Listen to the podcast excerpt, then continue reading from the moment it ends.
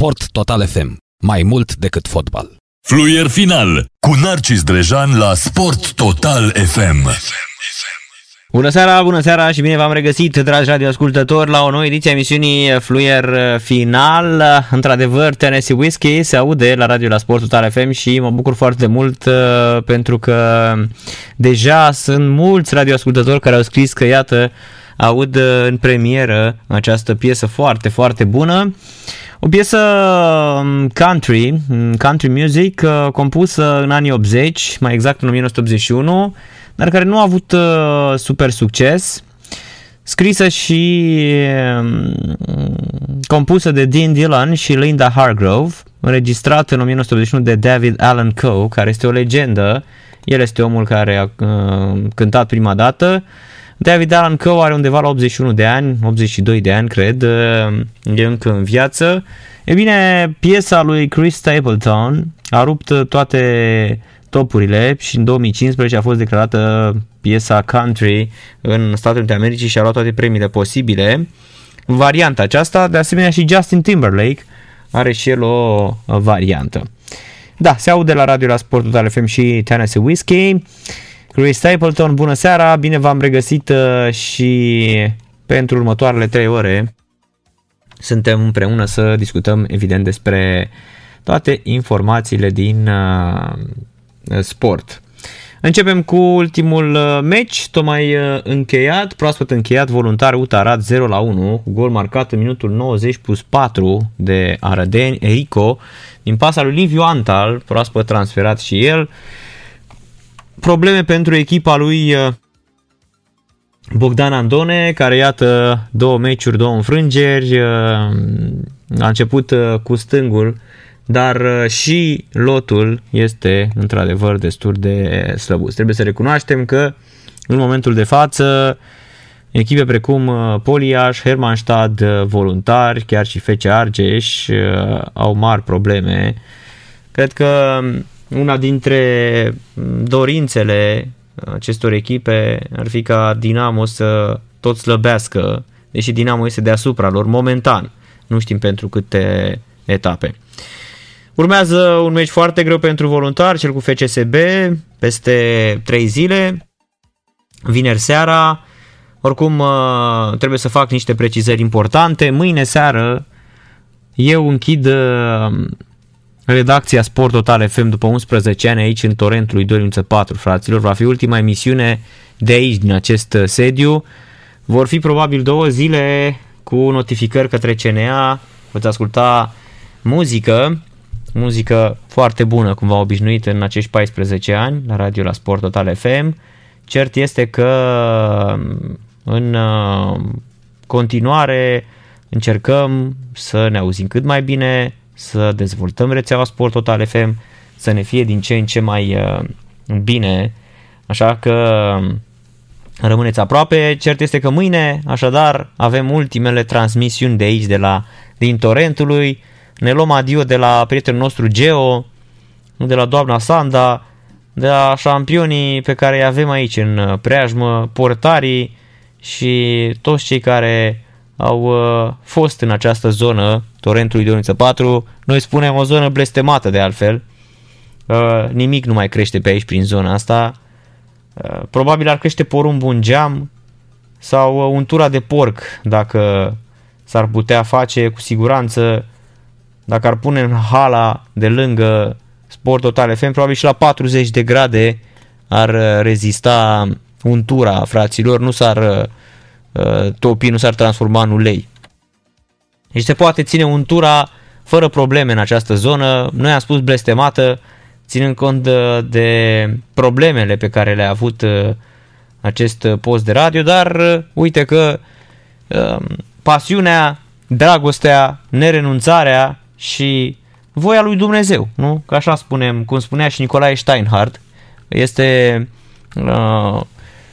hai să spunem, părintele publicist preferat, da?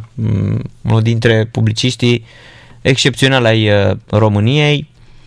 La fel spunea și el în Jurnalul Fericirii, care este o carte absolut uluitoare, am mai spus, de atâtea ori, dacă nu aș citi jurnalul Fericirea lui Nicolae Steinhardt, vă rog eu frumos, faceți tot posibilul, să fie așa o introspecție a voastră, da? Și o întâlnire lăuntrică cu Dumnezeu, da? În care nu aveți și lecții de educație și citate de genul dacă nu putem fi noi buni, să încercăm să fim măcar politicoși, sau că lumea oamenilor simpli este o lume complicată, iar lumea oamenilor complicați este o lume simplă. Cu cât oamenii sunt mai sofisticați, cu atât dau mai puțină semnătate formelor, pe când oamenii simpli abia se adună la oaltă că și alcătuiesc regulamente strașnice, spunea Nicolae Steinhardt. Asta este unul dintre citatele mele preferate din Jurnalul Fericirii, și că credința în care eu cred că cerul final nu este al matematicilor sau al filozofilor, ci al pletelor albe și al cățeilor grași și al pisicuțelor cu fundă, și cum spunea, cum vedea el raiul cu mâncatul brânzoaicei și pe o pajiște verde în care se vadă miei și oile de un alb absolut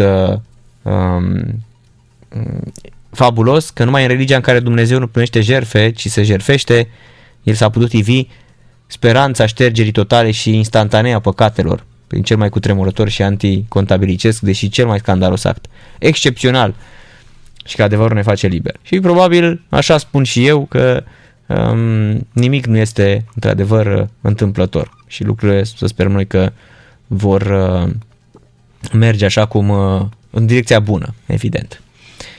Deci, da, binele învinge, corect, fraților, foarte, foarte mulți care ne scriu la această oră. Nu vă pot citi tuturor mesajelor pentru că avem atâtea și atâtea de povestit și atâtea de făcut. De Saturna FC Voluntar Ruta Arad 0-1, în vreme ce Voluntari este în zona retrogradării. Să amintim că echipa de basket este Champion League, fraților. Deci echipa de basket din Voluntare pe primul loc, e marea surpriză a campionatului. Asta în timp ce noi evident ne mai uităm și pe la NBA, pentru că avem la greu în această perioadă meciuri din NBA. S-au jucat azi noapte și azi dimineață Memphis Grizzlies cu Phoenix Suns 100-104, Brooklyn Nets a trecut de Milwaukee Bucks 125-123, Toronto Raptors învinge pe Dallas Mavericks 116-93, Chicago Bulls victorie cu Houston Rockets 125-120, Miami Heat trece de Detroit Pistons 113-107 și LA Lakers pierde cu Golden State Warriors 113-115 într-un meci dramă. Mai urcă în clasament Golden State Warriors și în acest moment prinde loc de play-off prin această victorie. La fel și Chicago Bulls urcă. Este foarte aproape de Cleveland Cavaliers în conferința de est. În conferința de vest, LA Lakers, chiar dacă a pierdut, este în continuare lider, urmată de LA Clippers, Utah Jazz, iar în conferința de est, Boston Celtics, Milwaukee Bucks și Philadelphia 76ers sunt echipele din față. Bogdan Andone, fără punct după două meciuri la FC Voluntar, urmează FC Viitorul cu FCSB în Liga 1 de la ora 20. Vom urmări în direct și vom avea aspecte de la această partidă în direct aici la radio la Sport Total FM. Denis Alibek a marcat în ambele goluri în meciul câștigat de Kayserispor în fața celor de la Istanbul, Başakşehir, campioana în titre, 2-0. Denis Alibek a marcat în minutele 42 din pasa lui Gustavo Campagnaro și minutul 77 din pasa lui Pedro Henrique, internațional român, care a fost înlocuit în minutul 79, a reușit primele sale goluri în campionat pentru echipa aflată la al doilea meci sub comanda lui Dan Petrescu. Fundașul Cristian Săpunaru a fost integralist la Gazde și a primit cartonaș galben în minutul 90+1, în timp ce Silviu Lung este în continuare nerefăcut după o accidentare suferită în acel meci cu Galatasaray. Kayserispor pierduse meciul de debut al lui Petrescu 1-2 pe terenul lui Gaziantep, fosta echipa lui Șumudică. În clasament, Kayseri este acum pe 17, primul deasupra zonei retrogradării cu 19 puncte după 19 jocuri. Başakşehir, cu un sezon mult sub așteptări, este pe locul 13 cu doar 23 de puncte după 19 partide. Pe primele locuri sunt două din marile formații din Istanbul, Beşiktaş și Fenerbahçe, ambele câte 38 de puncte. Pe 3, Gaziantep Gazişehir cu 34, unde joacă Maxim și Alin Toșca, fosta echipă a lui Şumudică. S-au mai jucat Göztepe, Gençler 4-0 și Trabzon are în acest moment punctul 55, 1-0 cu Konyaspor. În Cupa Ligii din Portugalia avem în această seară Sporting cu FC Porto, în Cupa Olandei minutul 89, Maastricht cu Excelsior Rotterdam 2-2. În Cupa Franței Le Havre cu FC Paris 0-1, calificare pentru FC Paris, Châteauroux cu Ajaccio 0-0 minutul 15, Dunkerque cu Amiens 0-0 minutul 15, minutul 16 la FC Po cu Rodez 0-0 și minutul 15 Valenciennes cu Chambly 1-0. În Croația Istra cu Gorița 1-1 și minutul 11 Dinamo Zagreb cu Rijeka 0-0. În Arabia Saudită, Al Raed Al-Ettifaq 2-3, Al Ain cu Al-Ittihad 1-2, Al Qadisi Al-Fateh 1-1 și Al Shabab cu Al Faisali 1-1, iar de 7 minute a început Al Ahly cu Abha 0-0. În Cupa Angliei avem Southampton cu Shrewsbury de la ora 22. În Premier League se joacă West Ham United cu West Bromwich Albion și Leicester cu Chelsea. La 20 West Ham cu West Bromwich Albion și la 22 și 15 minute avem Leicester cu Chelsea, care ambele meciuri vor fi pe Eurosport. În Germania avem un super derby, Leverkusen cu Dortmund. Lumea ar spune că favorit ar fi Borussia Dortmund pentru că Leverkusen are un singur punct în ultimele 4 etape și nu prea mai marchează, nu se simte foarte, foarte bine. Chiar și în aceste condiții să reamintim că în acest meci pentru titlu, cumva, pentru că ambele sunt în urmărirea titlului din Bundesliga, au ceva probleme. Bayer Leverkusen merge pe mâna tinerilor, revine tânărul Florian Wirtz, 17 ani, care este considerat marea speranță a fotbalului german. El a ratat câteva meciuri din cauza unor probleme la genunchi, are 17 ani, dar este omul care aduce creativitatea alături de Amiri și Baumgartlinger. Un alt impuls masiv este și opțiunea Lars Bender pentru Peter Bosz. Neamțul ar putea înlocui pe Alexander Dragović, iar în față Bailey, ajutat de Diaby și Patrick Schick, pot crea acolo probleme. Iar Dortmund se confruntă cu foarte multe absențe, Giovanni Reina, Axel Witsel, Thorgan Hazard și Dan Axel Zagadou. Emre Can este suspendat, așa că vom avea o echipă cu Burki, Meunier, Kanji, Hummels, Guerreiro, Bellingham, Delaney, Jordan Sancho, Royce, Brand și Haaland. Este într-adevăr un meci foarte interesant și probabil Terzic îl va folosi pe tânărul star Yusufa Mukoko. Cert este că în ultimele 7 întâlniri dintre cele două echipe s-au marcat în medie 5 goluri pe meci, iar Bayer Leverkusen a pierdut de 32 de ori în 82 de meciuri cu Borussia Dortmund, foarte, foarte puține, și ultimele 5 meciuri, 4 sunt câștigate Borussia Dortmund, deci pariorii ar merge pe Borussia Dortmund, dar vedem. Mihai Rusu, că tot vorbeam despre Germania, este în direct cu noi în acest moment și îl salutăm. Mihai, este cel puțin pentru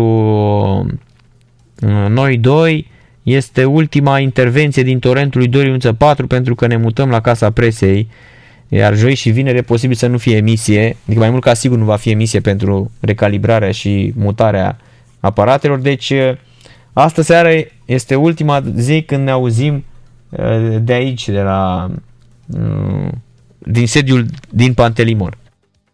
Bună seara! Bună seara, Narcis! Bună seara, stimate ascultătoare și stimați ascultători! Narcis, tocmai pentru această emisiune, ultima emisiune simbolică din Piața Delfinului, dacă mi-aduc bine aminte,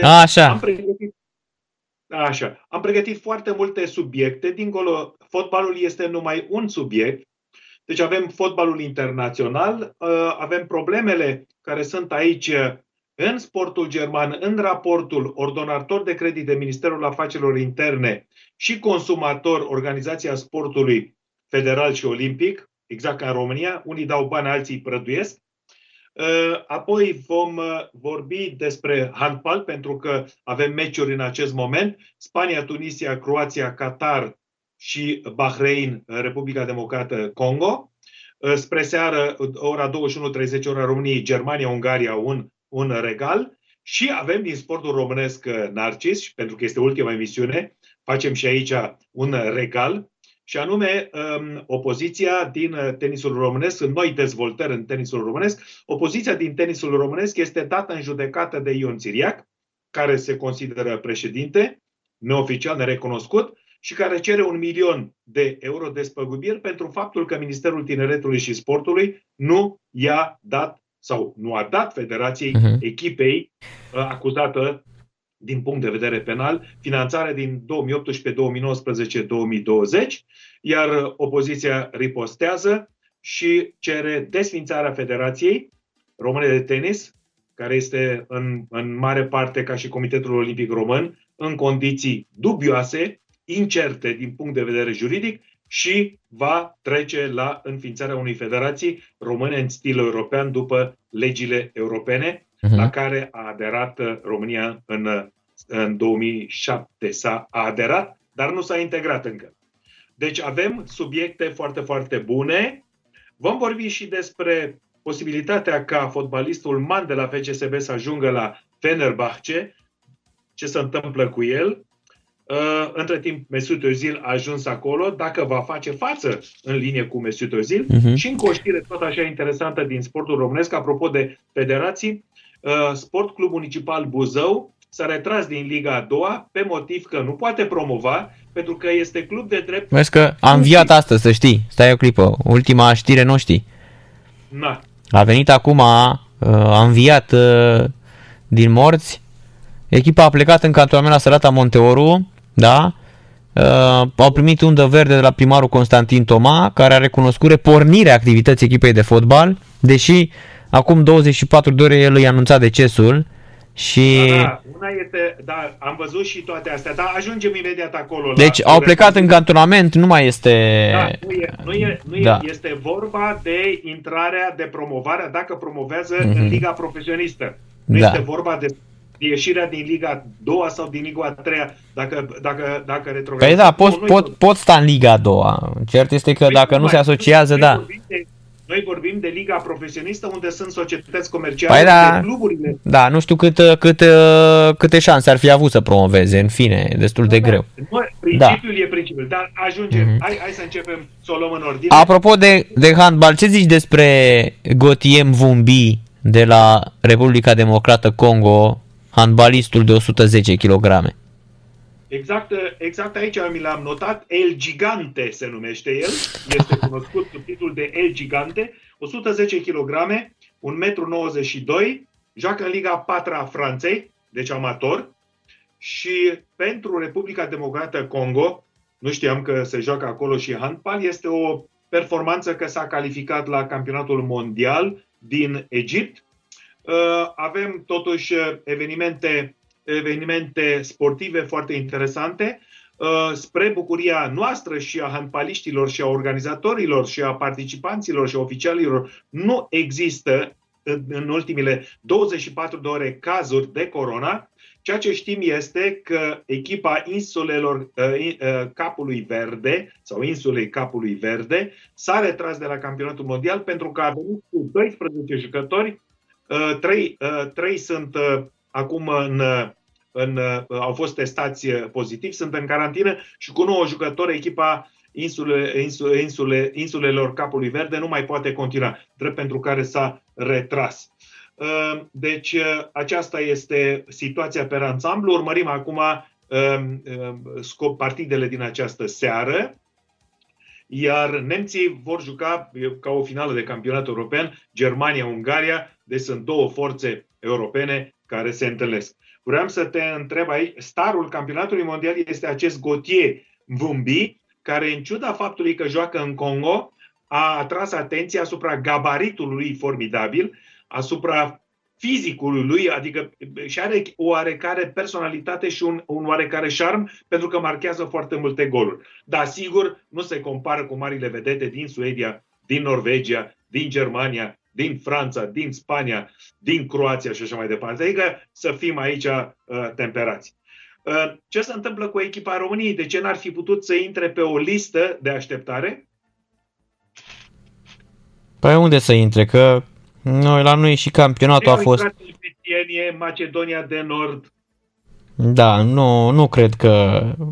Noi n-am mai fost de foarte mulți ani. Handbalul masculin este foarte, foarte slab, să știi. Deci a scăzut îngrozitor. Okay. Față de cum îl știai tu când erai în România. Da, așa. Bun. Mergem mai departe. Mergem la fotbalul german, la Bundesliga, pentru că peste exact 5 minute începe partida din etapa 17. Este ultima etapă din tur.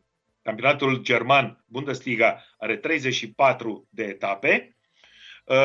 Și vedem Borussia Mönchengladbach cu Werder Bremen. Aici avem o chestiune foarte interesantă, și anume Brelembolu, un internațional elvețian care joacă la Borussia Mönchengladbach, care locuiește în Essen, oraș la câțiva kilometri, a fost surprins de poliție în vecinătatea unor petrecăreți. A fost imediat identificat, știrea, pentru că este fotbalist, a intrat în medii și Borussia Mönchengladbach l-a suspendat astăzi și l-a întrebat: ce căutai tu acolo? Și fotbalistul elvețian de culoare a spus că eu locuiesc în apropiere, dar nu am participat la acest party, la această petrecere, așa că suspendarea este temporară, dar a recunoscut că nu avea ce căuta acolo, ca să nu creeze semne de întrebare. Vom vedea derbiul din această semietapă. Bayer Leverkusen, Borussia Dortmund este derbiul vestfalic, o echipă tânără cu o echipă consacrată. Nu știu, amândouă au avut motoare care nu au funcționat cum trebuie în ultimile etape. Vom vedea. După care urmărim ultima partidă din această seară, penultima, Hertha Berlin cu Hoffenheim și Mainz cu Wolfsburg. Mainz, fosta echipa a lui Alexandru Maxim. Din campionatul german trebuie să vă spun că Robert Lewandowski, cel mai bun fotbalist de câmp și golgheterul, a marcat în această primă parte a sezonului german 24 de goluri. Campionat, cupă. Nu vorbim de Liga Campionilor, deci este extrem, extrem de eficient. Mergem acum din Germania, mergem în Italia, pentru că am trecut cu vederea, nu ne-a scăpat mie, nu mi-a scăpat, Narcis, derbiul Romei între Lazio și AS Roma, 3-0 pentru lațiali, un derby cu numărul 175, desfășurat de data aceasta fără spectatori, fără huligani, fără fasciști, fără forțe impresionante de poliție, doar câțiva polițiști, câteva mașini au asigurat zona de intrare în arenă, iar Lazio a obținut a 47-a victorie, 3-0, Ciro Immobile din nou capitanul și golgheter, în fața unei echipe care are acționariat american, bani foarte mulți, dar care prea se găsește, nu se regăsește, iar acționarul american de etnie italiană l-a amenințat pe antrenorul portughez Paulo Fonseca la următoarea înfrângere, arrivederci Roma. Iată ce bine se potrivește, acest slogan, arrivederci Roman, ciao. Și în partea cealaltă îl avem pe Simone Inzaghi, antrenor care așteaptă prelungirea contractului de la Claudio Lotito, președintele lațial, care trebuie să ne dea multe date despre anumite învârteli și blaturi cu Dinamo sau după meciul sau înaintea meciului cu Dinamo dintr-o întâlnire din Liga UEFA de acum câțiva ani. Cred că sunt vreo 14-15 ani, nu? Da, cam așa. Cu un transfer dubios de tot, dar rău de tot dubios. Așa. Bun. Acum, de la Roma, mergem la Frankfurt pe Main, pentru că aici avem o situație asemănătoare ca în sportul românesc. Și am spus, Narcis, și am declarat de multe ori de la acest microfon, stimate ascultătoare și stimați ascultători, că nu este nicio diferență între funcționarii federali din Germania, din Franța, din Anglia, din America, Statele Unite, Africa, Asia, față de funcționarii federali din România. Nicio diferență. Omul este om oriunde, peste tot, cum ar fi, cu aceleași calități și cu aceleași defecte. Și aici avem un conflict, de data aceasta conflictul este mare de tot, între Ministerul Afacerilor Interne al Germaniei, guvernul, ordonator de bani publici, 495 de milioane în acest an olimpic, 200 de milioane bugetul anual, 295 de milioane supliment olimpic și Organizația Sportului Federal Olimpic German, care a creat o diversiune în stilul cunoscut de la București, din federații, fie Comitetul Olimpic Român și Sportiv. Deci, Organizația Germană de Sport a creat o diversiune, a trimis o scrisoare Ministerului Afacerilor Interne în care a spus, în care a anunțat că este împiedicat conducătorul sportului românesc de secretarul de stat din Ministerul Afacerilor Interne de reformarea sportului. Drept pentru care Ministrul Afacerilor Interne, un bavarez fost prim-ministru al guvernului Bavariei, l-a dat afară pe secretarul de stat. Președintele Organizației Sportului German este din Bavaria, un bavarez care face parte din Partidul Creștin Social, acolo din același partid în care este și Ministrul Afacerilor Interne german. Afară cu el. Dar problemele se complică acum, întrucât ministerul a cerut o analiză, o notă de fundamentare pentru situația în care se cere din nou organizarea Jocurilor Olimpice de vară 2032, după ce Germania a pierdut în 2020, în 2022 München, Garmisch-Partenkirchen, Oberstdorf, Hamburg, Jocuri Olimpice de vară, a pierdut candidatura datorită referendumului prin care cetățenii au spus nein. Nu vrem să dăm bani publici pe prostii. Fii atent, Narcis. Nemții bani publici pe prostii. Pentru că cunosc care este situația cu funcționarii. Deci este prima lovitură pe care a primit-o sportul german. A doua, inclusiv de la cetățeni, de la electori, din partea electoratului. Apoi, Ministerul a plătit 2,4 milioane pentru estimările, pentru situațiile și estimarea în cazul în care bazinul Rurului ar trebui să candideze la Comitetul Internațional Olimpic. Bani pierduți acolo, bani publici. Și, în fine, a treia chestiune unde s-a împotmolit Organizația Sportului German, atunci când a aflat că Berlinul, Cancelaria Federală, Guvernul Federal, vrea să creeze un instrument de control care este deasupra sportului german, să vadă ce se întâmplă cu banii publici pe care îi primește, 200 de milioane, să vadă unde se duc acești bani, cum arată organigrama, care și aici e foarte încărcată. Sportul german, Organizația Sportului German nu a răspuns la această solicitare, nota bene a guvernului. Și atunci, pentru că acest organism sportiv german se simte jignit. Cum adică să fie controlat? Cum adică să fie controlat când cere bani și să fie controlat când consumă bani? Sportul este autonom, spun ei. Și fac praf bani. Exact situație 1 la 1, Narcis, ca în sportul românesc, numai că acolo bugetul nu este de 200 de milioane, plus prima olimpică pentru 2021 de încă 200 și ceva de milioane. Dar în mentalitate funcționarii germani sunt aceiași ca și funcționarii români. Funcționarii federali din România gândesc la fel ca funcționarii federali din Germania. 1 la 1. Vor bani, dar nu vor să fie controlați. Clasic. Da? Așa. Și situația din Germania este aceeași ca și în Italia. Coni este primul ministru Conte a declarat că va forma o comisie guvernamentală deasupra Comitetului Olimpic Italian care să controleze banii și organigrama și funcționărimea. Coni s-a supărat și este posibil acum ca să se ducă la Jocurile Olimpice de la Tokyo fără steag, fără siglă, fără emblemă. Da? Adică pedepse mari. În Statele Unite, cu scandalul din Federația de Gimnastică, nu mai vorbesc. Deci, iată că avem o serie întreagă, nu numai în România se întâmplă asemenea chestiuni, se întâmplă în federații internaționale. Federația de Haltere, Federația de Gimnastică, Federația Internațională de Atletism, Federația Internațională de Box. Nici nu mai vorbim ce scandaluri sunt acolo. Bun. Avem și o reacție narcis a sportivilor din Belarus.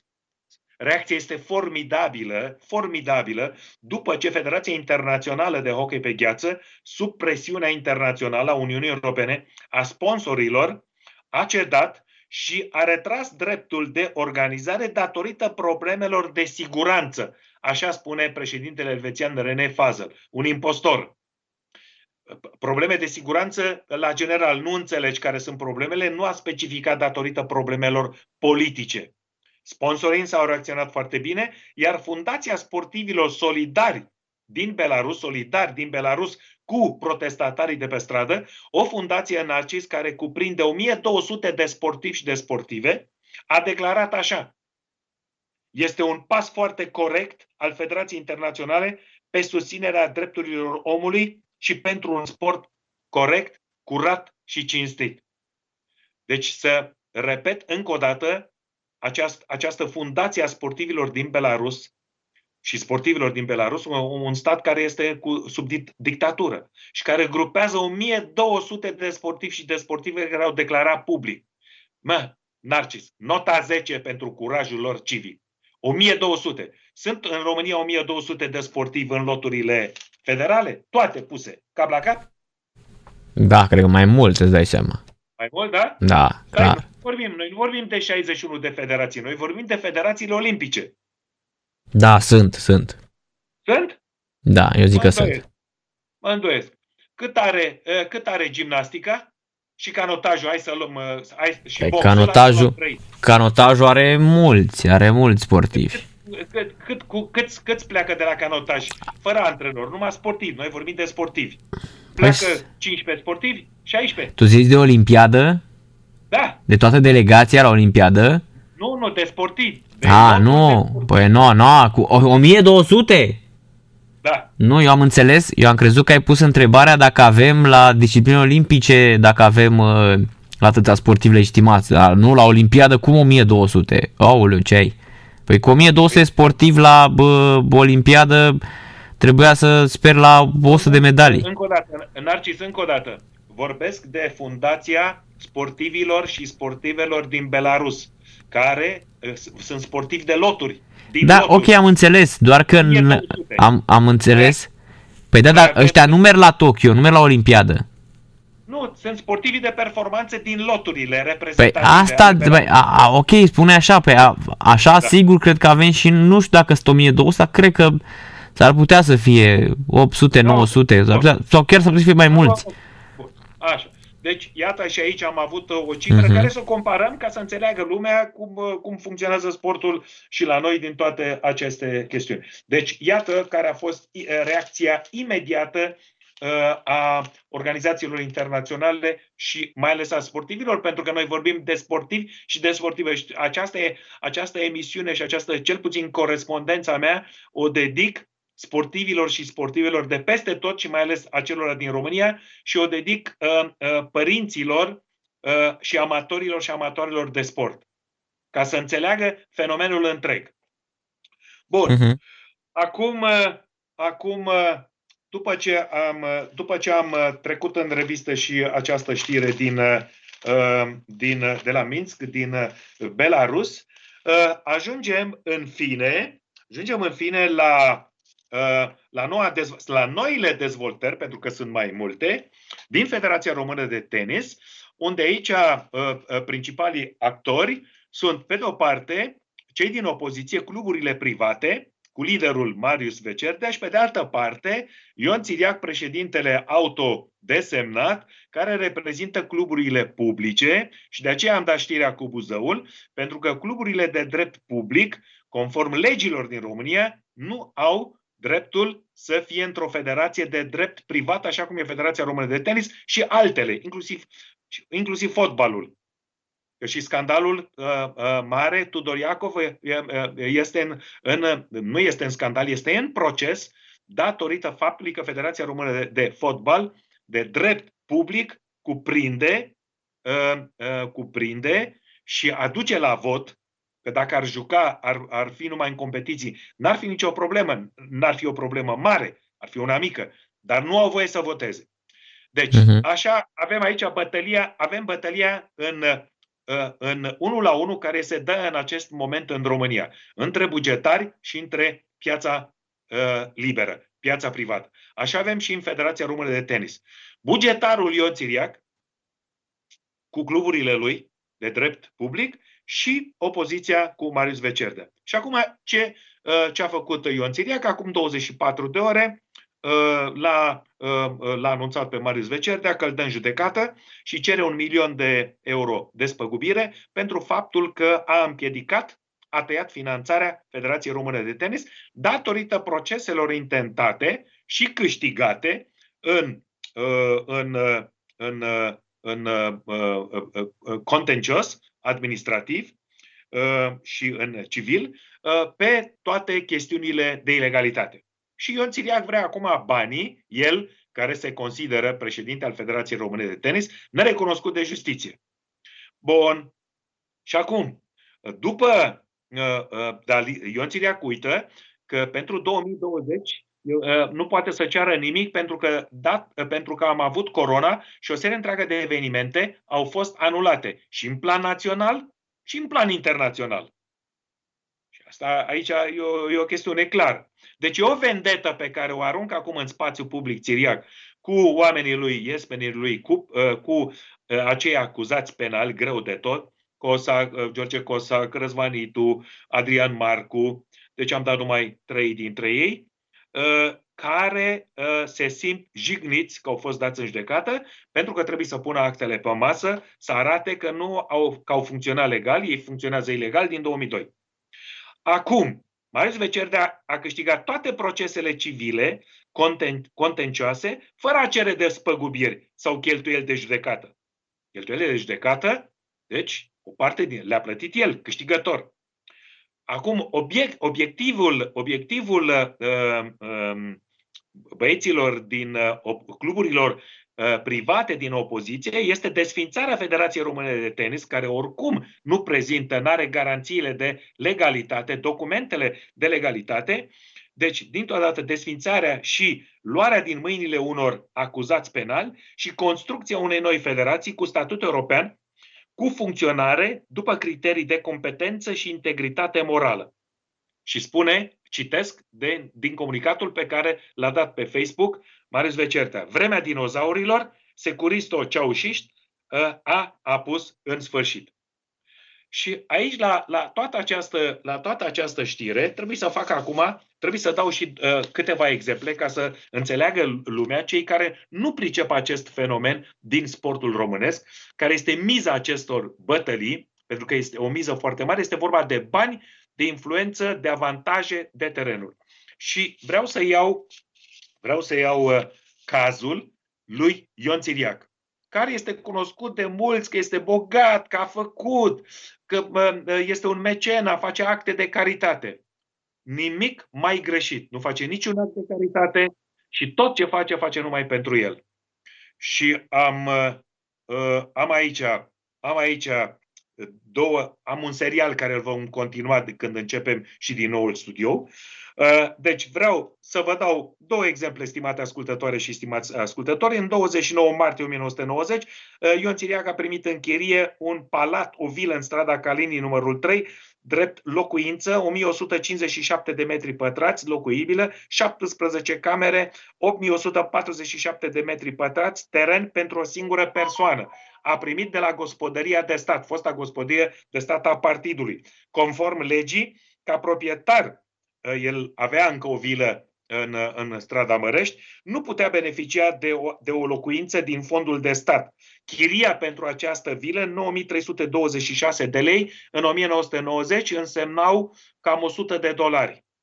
Așa, prejudicii pe care le-a creat Ion Țiriac statului român pe toate aceste case, vile primite de la primul ministru Petre Roman în chirie, ating $1 milion americani. Deci avem dintr-o dată o mică paugă. Al doilea caz, sora lui Rodica Țiriac, tot în aprilie 1990, a cumpărat în Poiană, tot de la primul ministru Petre Roman, care i-a dat aprobarea, un teren 800 8.300 de metri pătrați la prețul de 30.000 de lei. 30.000 de lei, Narcis. 30.000 de lei. Primul ministru Petre Roman i-a dat apoi în chirie spații comerciale, terenuri excepționale în Bulevardul Dacia, în strada Decebal, în Bulevardul 1848. Nota de fundamentare spunea construcții pentru supermagazine. Nu s-a construit nimic. Chiria era de 3 lei pe metru pătrat. Acestea sunt primele exemple de unde Ion Țiriac a pus mâna din patrimoniul statului, de terenuri și de spații. Acum am două exemple de cluburi de tenis, de terenuri, cluburi de tenis. Odată am și vorbit. Este vorba de o hotărâre guvernamentală din iulie 2019, în care terenurile de la Doherty sunt revocate, nu știm însă de cine, din folosința gratuită a Ministerului Tineretului și Sportului și din domeniul public al statului sunt trecute în administrația sectorului 1, acolo era primar Dan Tudorache și aici Dan Tudorache avea un protocol, sectorul 1 cu Federația Română de Tenis, Ion Țiriac era de o lună președinte și a întreprins această acțiune semnată de Guvernul României PSD, Viorica Dăncilă. Deci dintr-o dată. Dintr-o dată, așa, la o lună după ce a venit președinte, a devenit președinte 19 iunie 2019 și în iulie a luat terenurile. Deci îți dai seama ce mișcare s-a făcut, că aceasta e suveica guvernamentală. Se ia din domeniul public al statului, sau din domeniul privat, să trece în domeniul public, de acolo se duce la o primărie și primăria o dă în administrație unui șmecher. Dan Tudorache i-o dădea în administrație unui șmecher, Ion Țiriac, cu care încheiase un protocol. Între timp, guvernul PSD a căzut, protocolul e în aer. Nu e contract, este protocol.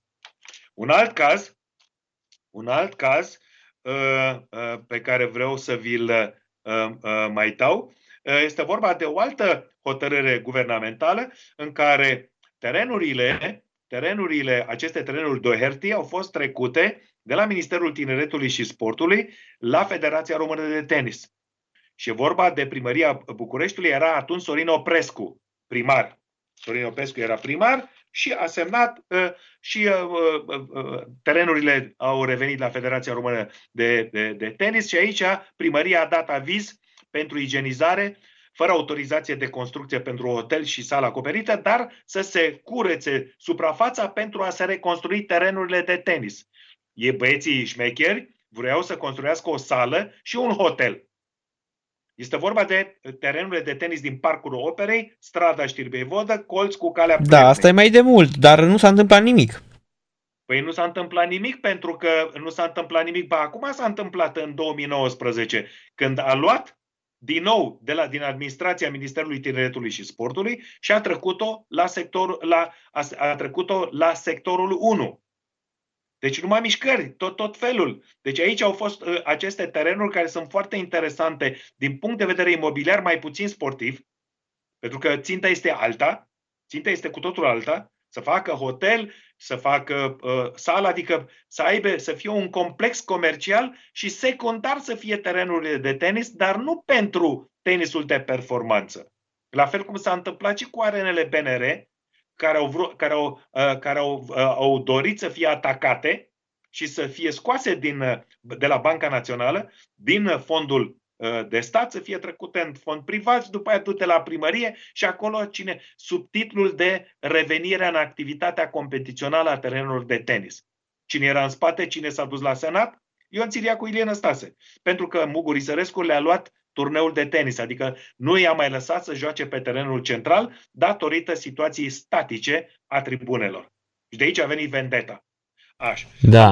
Am dat astăzi, în corespondența de astăzi, am dat 3 exemple cu locuințele pe care le-a beneficiat Țiriac de la primul ministru Petre Roman și cu această suveică guvernamentală de învârtire, de răsucire a terenurilor pe care lumea trebuie să le priceapă că intră cândva în administrația unei societăți cu nume, ori că Ion Țiriac, că Ilie Năstase și așa mai departe. Deci, iată suveica pe care am Mihai, depistat. Eu am o întrebare, că tot timpul L-ai stors din toate măruntaiele pe... El face statul român. Ok, dar eu te întreb un lucru. Cine crezi că... sau de ce crezi că este în continuare acolo? Și de ce crezi că nu îl îndepărtează nimeni din funcție? Adică e totuși o întrebare foarte... Adică... Aceasta e, da, a pierdut atâtea procese, a pierdut totul, dar tot el este acolo. Vezi? Aceasta este întrebarea care ne-o punem și noi, mulți, dincolo de cei din tenis. Dincolo de cei din tenis. Și oameni de pe stradă cu care am discutat, și oameni foști demnitari, și oameni de afaceri, și oameni din presă, oameni din presa liberă. Ne punem întrebarea cum poate acest individ să stea peste legile statului român, peste Constituție. Cum poate să stea? Poate să stea prin susținerea statului paralel, pentru că el face parte din statul paralel, într-o grupare care i-a facilitat o serie întreagă de afaceri și numai din PSD.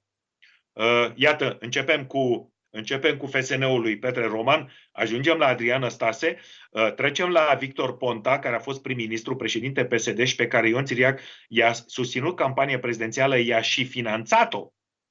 Și a fost teribil de supărat când a pierdut în 2014 în fața președintelui Claus Iohannis. Și a intrat apoi în legătură cu Viorica Dăncilă. Iată, Viorica Dăncilă semnează trecerea din administrarea gratuită, folosire gratuită, de la Ministerul Tineretului și Sportului, să ajungă la sectorul 1. Deci nu sunt întâmplătoare toate aceste mișcări. Da, și tot nu s-a întâmplat absolut nimic. Adică... Nu pentru că atâta timp cât o parte din justiție, pentru că aici este buba, o parte din justiția română, o mică parte, cred eu, și este vorba de generația judecătorilor de peste 50 de ani, 55 de ani, rămâne pe poziții și a fost antamată.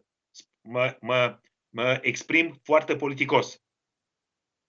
Antamată, într-un fel sau altul, în anumite situații, de anumite persoane, cu influență politică. Au primit, au fost promovați sau promovate. Atunci, acești judecători sau judecătoare nu vor soluționa niciodată așa cum trebuie, după lege, pentru că legea e clară, că nu întâmplător sunt 7 procese câștigate la Curtea de Apel, definitiv și irevocabile. Iar niciun ministru al tineretului și sportului, până în 2019, toți pesediști, nu s-a încumetat să pună în aplicare hotărârile judecătorești. E strigător la cer. Nu știu. Eu cred că acolo e o situație mai complicată, Mihai, pentru că așa toate federațiile care au fost cu litigii de genul ăsta au rezolvat probleme până la urmă. Mie mi se pare că e așa, e cu 100 și cu... 18. Sunt cele 17 federații, așteaptă toate soluția definitivă din tenis. Și apoi îți mai spun încă un lucru. La cum arată Federația Română de Tenis, fără turnee, fără nimic, nici nu văd, sincer, acum nici mai văd miza. Adică, de unde? E o federație care nu primește bani de la MTS de câțiva ani din cauza acestui litigiu. Da, primește bani de la sponsori. Care sponsor, Mihai? Și câți sponsori? Ce sponsori sunt? Uite, îți răspund și la această întrebare.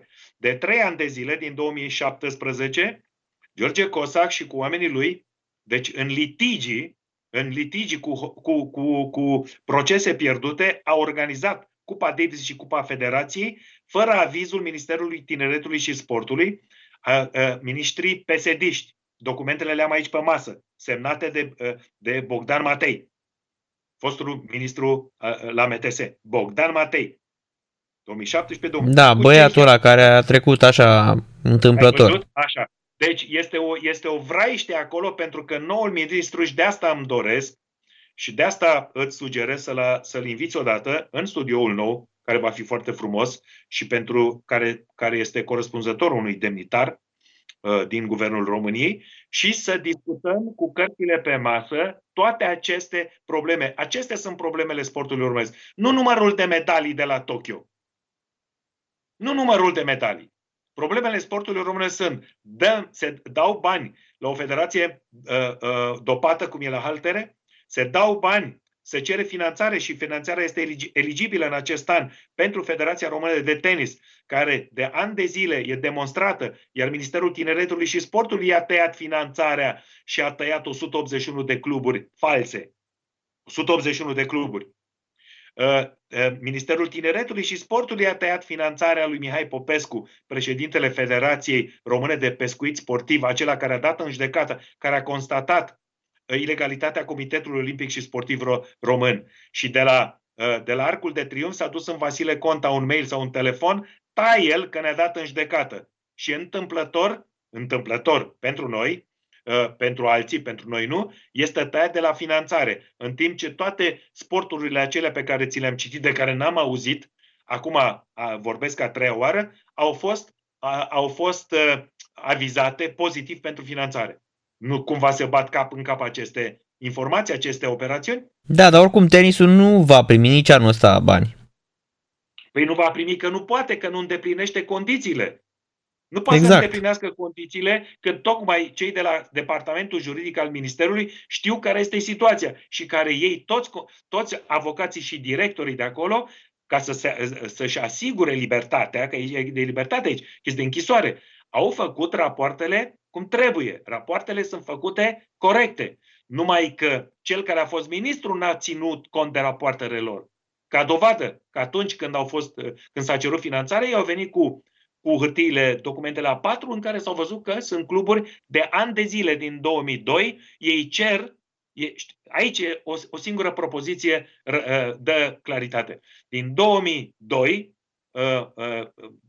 de când Federația Română de Tenis cu Ilie Stase președinte a fost fără un act constitutiv în update, adică totdeauna după noile ședințe și după noile alegeri nu a fost actualizat cu noul președinte, cu noi vicepreședinți, cu toate deciziile. Și e un act constitutiv din 2002, că de aia sunt 54 de cluburi membre fondatoare. Sunt acelea din 2000, de când a venit legea. Deci, între timp, știi ce? 2000... Eu aș vrea să văd exact care sunt contractele de sponsorizare cu FRT-ul. Chiar aș vrea să le văd. În contractele de sponsorizare cu FRT-ul, la presiunea mea, Ruxandra Dragomir, în 2010, când a câștigat alegerile din Poiana Brașov, și i-am spus, nu numai că am rugat-o, am obligat-o și am prezentat și un domn care a făcut un audit și care a constatat că din banii de sponsorizări Dumitru Hărădău a păpat peste 200.000 de euro. Erau bani în contabilitate cheltuiți fără hârtie. Da, dar asta e 2010, astăzi suntem în 2021, Mihai. Eu zic de acum, de aia... Să ajungem la milioane. Uh-huh. Ajungem la milioane. Sunt 400.000 de euro pe care i-a dat societatea Lotto Pronosport pentru amenajarea terenurilor Doherty, în care nu se știe ce e cu ei. Că dintr-o dată citim că sectorul 1, Dan Tudorache, să financeze construcția. Dar cei 400.000 de euro de la Lotto Pronosport unde sunt? Că erau pentru reconstrucție. Așa, deci subiectul este... Și stai, banii ăștia au intrat? Adică există dovezi? Cont blocat. Era într-un cont blocat. Păi asta zic, e blocat contul, adică banii n-au ajuns, n-au fost păpați. Era într-un cont blocat. Între timp, din ce știu eu, au fost anumite operațiuni. Nu vreau să anunț operațiunile pentru că eu nu pot, dar sunt o serie întreagă de...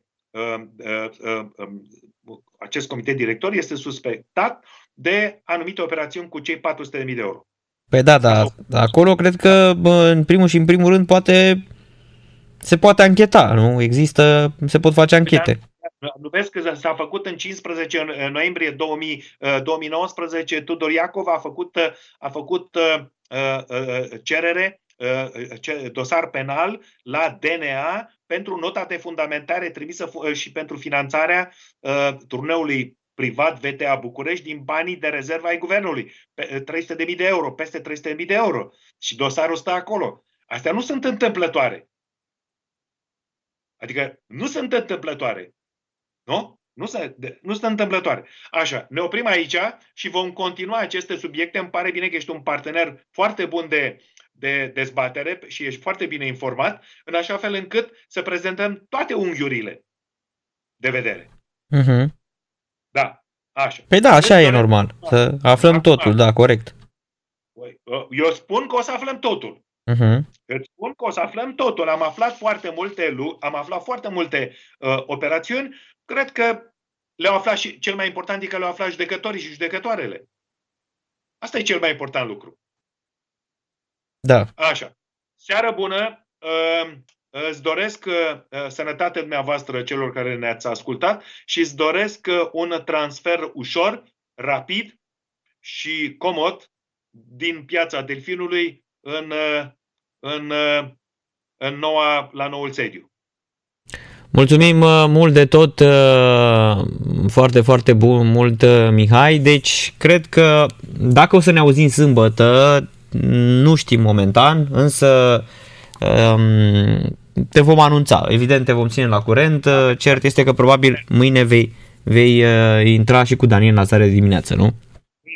Da. Da, pentru că lumea acum este curioasă și așteaptă și suntem singurii narcisi și pentru asta îți dau nota 10 din punct de vedere profesional, dar și moral. Pe mine mă interesează mai întâi moral și apoi profesional, pentru că accepți o asemenea investigație care are o bătaie națională. Nu e vorba de tenis aici. Este vorba de toate federațiile naționale care sunt în aceea situație. Federații de drept privat care iau bani publici pe cluburi publice. Înțelegi? Aici este șmecheria. Da. Așa. Seară bună, la revedere, așa că în momentul în care mă anunți, sunt la ordin. Și atunci cum să nu? Spun ieri. Cum să nu? Da. Seara plăcută și numai bine, Mihai. La revedere. Ultima legătură cu Mihai Rusu din Torentul lui 204. Mâine avem și ultima emisiune. După 14 ani, iată, trecut prin atâtea conduceri postul acesta de radio, dar nu s-a întâmplat mai nimic și noi tot aici am rămas în acest loc antic, vechi și de demult. Cel puțin avem niște CRT-uri, niște televizoare, care să știți că merg și astăzi, după 14 ani. CRT-urile au fost Champions League. A început în Anglia West Ham United cu West Bromwich Albion 0-0, minutul 3. În Bundesliga, în Germania, Gladbach cu Bremen, minutul 33, 0-0. Și chiar în acest moment s-a afluierat începutul partidei dintre viitorul Constanța și FCSB. Ișvan Kovac este arbitrul acestei întâlniri. FCSB începe cu Vlad în poartă, Popescu, Cristian, Miron, Radunovici, Olaru, Șut, Popescu, Man, Coman și Tănase. Viitorul Cojocaru în poartă, Duso, Mladen, Dobrosavlevici, Boboc, Matei, Artean, Ciobanu, Fernandes, Lucasen și Mățan. 4-3-3 ambele echipe. Înainte aceste etape, FCSB în continuare lider, indiferent de rezultatul de astăzi, viitorul cu 21 de puncte la egalitate cu Botoșani și UTA care tocmai a câștigat cu FC Voluntari astăzi cu 1-0, gol marcat în minutul 94 de Erico. Își revine UTA după o serie de 3-4 înfrângeri consecutive, 0-6, țineți minte, cu Astra, 0-3 cu Sepsi și 1-2 cu Craiova. A urmat un egal cu viitorul, au câștigat astăzi cu Voluntari, iată 4 puncte pentru UTA în 2021 neînvinsă, în vreme ce Voluntariu cu noul antrenor Bogdan Andone, 2 înfrângeri consecutive, 0-2 la Media și 0-1 astăzi cu UTA Arad. În Spania la Liga tocmai se marchează în Cadiz Levante 1-0 minutul 5 pentru Cadiz și Valladolid Elche minutul 3-0. Alaves Sevilla începe la 22:30 de minute. Avem și 4 meciuri în League Championship, derby cu Bournemouth 0-0 și Reading cu Coventry 0-0 minutul 4. Reading, echipa care cred că și-a făcut punctajul pentru a rămâne în acest an în League Championship, în Liga 2, George Pușcaș în continuare accidentat. Reading în continuare pe loc de play-off, locul 5 cu 41 de puncte. În acest moment la 0-0 aveau 40 de puncte, dar oricum tot pe loc de play-off. Cu 40 de puncte ești scăpat în League Championship.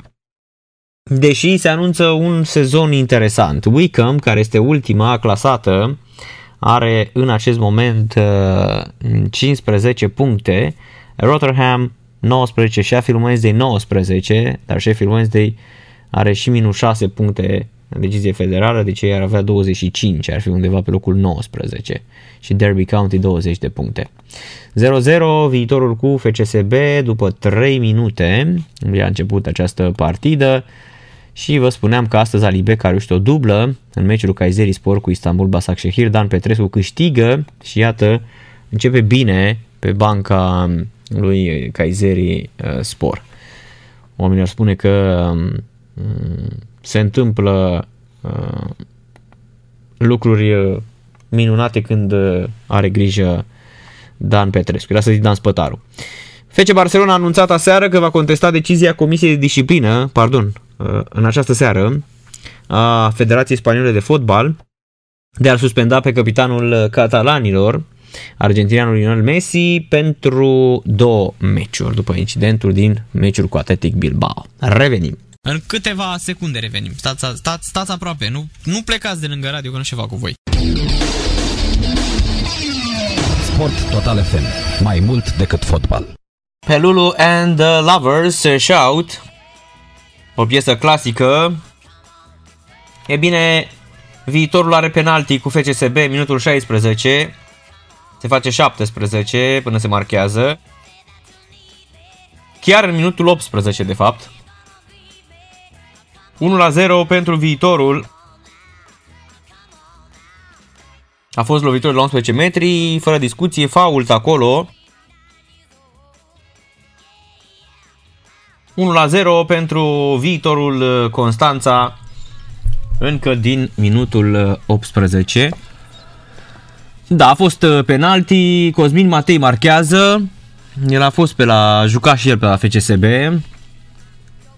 Cosmin Matei, iată-l, un fotbalist ajuns la maturitate, are 29 de ani, a fost la FCSB prin 2010-2011,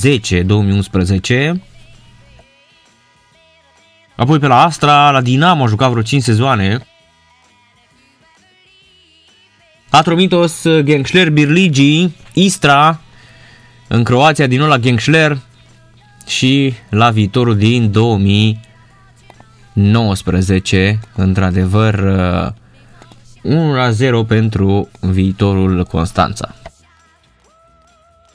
Eu zic că e penalti.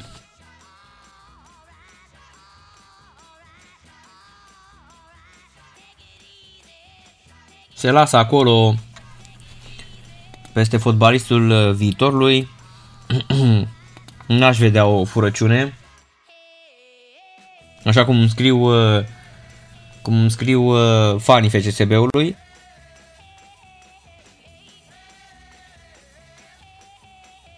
Da, eu zic că este gol. Este penalti, pardon, și golul normal. Este penalti. Mă tot uit la reluare. Iulian Cristea îl împinge acolo. No, e penalti, fără discuție. Da, 1-0 din minutul 18 a marcat Cosmin Matei din penalti pentru FCSB. Oricum mă gândesc că șampionii ăștia trebuie să joace, să iasă la joc și poate este un meci frumos. Oricum, etapa asta a fost îngrozitoare șampionilor. Foarte, foarte slabe meciurile. Ocazie de 2-0 la Lucas în acol de offside. Este offside. Discuție. Aseară vă spuneam Poliaș Botoșan 0-1. Un plâns de meci și la fel și Astra Giurgiu Craiova. Deși parcă în Astra cu Craiova s-a mai jucat ceva, au mai fost șuturi, a mai fost o ocazie. Dar toate meciurile slabe rău de tot, și Argeș Media și Sepsi cu CFR, Clinceni cu Hermannstadt, doamne ce plâns de meci. Dinamo Chintia, a fost îngrozitoare. Se joacă fotbal cu pipeta. Sau cu țurțurile mai exact. Da.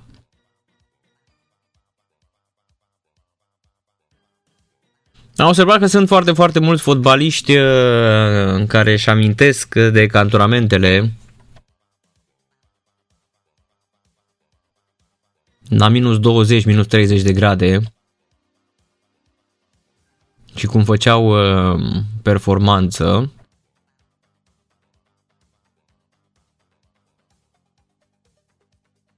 Uite, îi văd acum. Florin Motroc spune că mă uit la Iași Botoșani și sunt surprins de comentatorul jocului care spune că să vedem cum să jucăm la minus 10 grade Celsius. Îți răspund eu, este minunat. Plăcerea de a juca este cea mai importantă și apoi și condițiile. Însă să nu uităm ceva, generația mea, generația tatălui meu, nu s-a pregătit prin Emirate, Turcia sau mai știu pe unde, pe la căldură. Alergam pe șosele României între Bușteni și Sinaia, ne săreau călcâiele pe la Borsec, pe la Vatra Dornei, prin Ungaria, cu ceahlăul la minus 25 de grade, cred.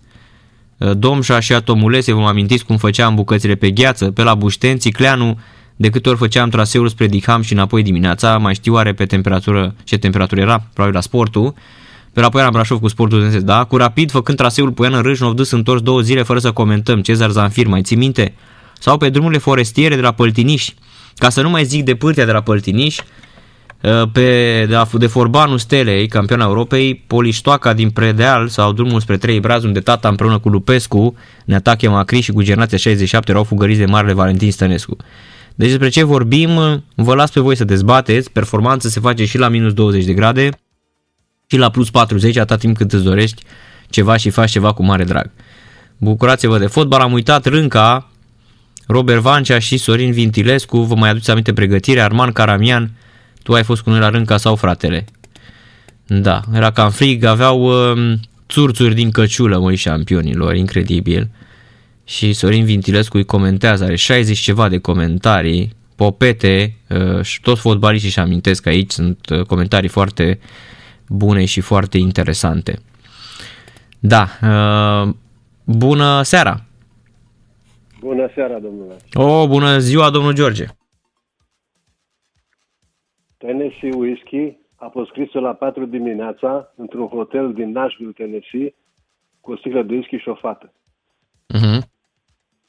De Dylan. Am mai vorbit cu dumneavoastră acum vreun an jumate, 2 ani de zile despre melodia asta. Țin minte. Țineți minte, nu? Da, și am și difuzat-o. Tennessee Whiskey, corect. Uh-huh. Și dacă a spus de cabana Trei Braz, într-o perioadă, pe timpul lui Ceaușescu, la cabana Trei Braz era șef de cabană fratele lui Dichiseanu, Ianicu Dichiseanu. Uh-huh. Dacă vreți să vedeți cum arată o capitală a cel mai avansat stat democratic din lume, să vă uitați pe internet, la Washington DC. La ce vă referiți? Dar nici la piața Tiananmen n-a fost așa ceva ce e la Washington DC acum. Ce bătaie de joc. A, am înțeles. 25.000 de soldați înarmați cu arme de război. Nici în Irak și Afganistan împreună nu sunt atâtea trupe americane. Da. Lumea a nebunit. Demonstrație de forță, domnul George. Demonstrație de forță, corect, așa este. Lumea a nebunit, democrația la putere și acum încearcă să programeze campuri de reeducare pentru cei care au votat cu Trump, pentru 75 de milioane de americani. Și vă dați seama câte aberații. Și da, acum, na. Care... Spuneți. Mă gândesc că după diversiunea aceea care a făcut America de râs, oamenii și-au toate măsurile. Și o demonstrație de forță. 25.000 de soldați înarmați cu arme de război, domnule? Păi și așa, domnul George, nu sunt pe nicăieri. Acolo au fost câteva sute la Capitoliu și acum tot îi arestează și tot mai mulți sunt antifa. Nici nu sunt suporteri de-a lui Trump. Da, sunt antifa și QAnon ăștia, ciudații ăștia. Bineînțeles, bineînțeles. Uh-huh. Nici nu sunt suporteri de-a lui Trump acolo. Uh-huh. Arestați. Asta e vremuri ciudate, dar oricum, în 2 ani de zile o să se ranverseze, pentru că Biden n-a câștigat. Statele l-a câștigat cu 10.000 de voturi în Georgia. Ăștia au votat mult împotriva lui Trump. Dacă vine un republican ca lumea, sper cel puțin peste 4 ani de zile, o să fie altă situație. Dar trăim vremuri ciudate, să știți. Așa este. 10.000 de oameni din America Centrală au început să ia drumul spre America. Că nu mai le e frică de Trump. Se bat cu poliția în Guatemala, în Honduras, la frontiera Mexicului, peste tot locul. Se formează caravane de 10.000 de oameni. E gata, Trump e zăvârșe. Mai da acum niște, astea, cum fac toți președinții, în ultima zi dau niște grațieri. Grațieri prezidențiale. Uh-huh. Și dacă vă uitați mai atent, perioada în care trăim nu se mai numește democrație, se numește corporatocrație. Da, interesant. Dacă au bani, li s-au urcat la cap atât de mult la șefii ăștia de câteva corporații, că ei au impresia cum să controleze lumea. Se vede ce se întâmple și cu ei. Uh-huh. Ei pot să stabilească ce se vorbește, cine se vorbește, cine vorbește, cine nu vorbește. Nu mai există freedom of speech. În cea mai avansată democrație din lume. Nu cea mai mare, că cea mai mare e India, care are 1 miliard ceva de locuitori. Dar cea mai avansată, cum era presupusă. Uh-huh. Și mâine, o să, dacă vă uitați, o să-i vedeți pe Lady Gaga, pe Jennifer Lopez, pe Justin Timberlake, cine mai este. A anunțat programul. Și e virtual și 25.000 de soldați. Și toți 25.000 de soldați. Deci o să, acum se țin și concerte la învestirea noului președinte. Exact. E un fel de Super Bowl. Toți două, e cam așa ceva, doar că e fără public acum, că e armata acolo, sunt 25.000. Dar la TV, da. Așa, a ieșit un reprezentativ democrat și a spus că din 25.000 de soldați, 87% sunt albi. Din gărzile, din armata care e acolo, gărzile naționale. Uh-huh. Din ăștia, 25.000, 80% au votat cu Trump. Și le e frică să nu se întâmple să-i atace ăia pe Biden și pe invitații lui acolo. Și acum FBI-ul trebuie să verifice toți 25.000 de soldați cu cine au votat. Așa n-au voie să spună cu cine au votat, dar dacă au conturi de Facebook, de Twitter, ce au scris pe acolo, să-i debrief, cum se spune. Uh-huh. Ne dați seama. Unde am ajuns? În America. Da, domnul George, păi na. Și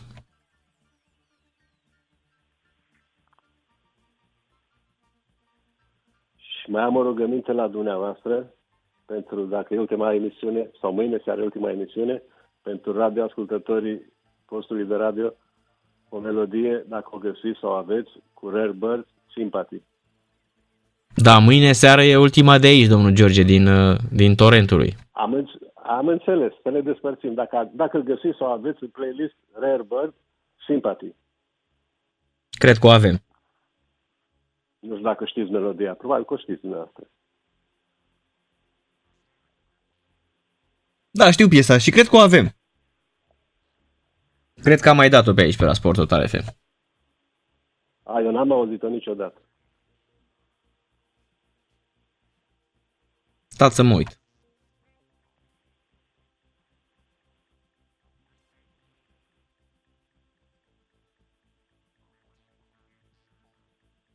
O avem, domnul George.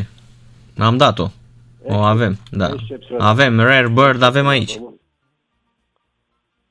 De la Rare Bird, că și radioascultătorii postului de radio dumneavoastră... Ba să știți că a fost chiar astăzi. Deci a fost astăzi piesa, imediat vă spun, la ora 2:23 a fost astăzi. Păi la mine era noaptea. Era, da. O să o dau aici, o avem. Da, domnul George, v-am spus că o avem. Excepțional. O să fie. Și deci cu asta vă ocupați timpul. Apropo, când intrați la cum îi spune, la vaccinat. La vaccinat. A, nu merg, domnul, n-aș să. În Norvegia au murit de la vaccinul Moderna vreo 30 de inci. No, 20 și un pic, erau toți bătrâni cu morbidități.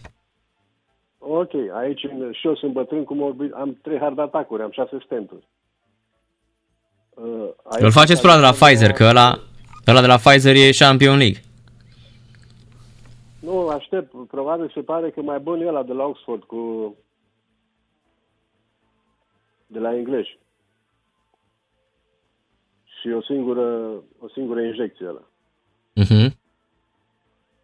Aștept, că acum nu poți să te duci așa unde vrei tu, sunt anumite locuri, de exemplu aici în Los Angeles e la Dodger Stadium. Și trebuie să te înscrii pe internet să-ți faci programare și doar așa poți să duci acolo. Aștept când o să fie... Așa este și în România. Poftim? Așa este și în România. Și aștept când sunt 5-6 vaccinuri și dacă dau telefon la doctorul meu, îl vreau pe ăla, nu. Când îl ai, mă sune atunci. Să fac vaccinul care îl vreau eu, nu ce vor ei să-mi dea. Am înțeles. Deci v-au speriat cazurile din... Nu, dar aici în California, la o singură stație din asta de injecție, de făcut injecții, dintr-un lot, un lot de medicamente, au făcut reacții adverse 10 persoane una după alta. Medicamente sau vaccin? De injecții. Și acum să vină CDC-ul, la Centrul de Disease Control American, și cu FDA-ul și cu Moderna, să vadă dacă lotul e contaminat sau ceva e în regulă, că să facă 10 persoane foarte severe reacții alergice, una după alta. Da, dar vedeți, în studiul ăsta la Moderna, domnul George, 13 oameni au murit. 6 au fost vaccinați și 7 au murit în lotul placebo.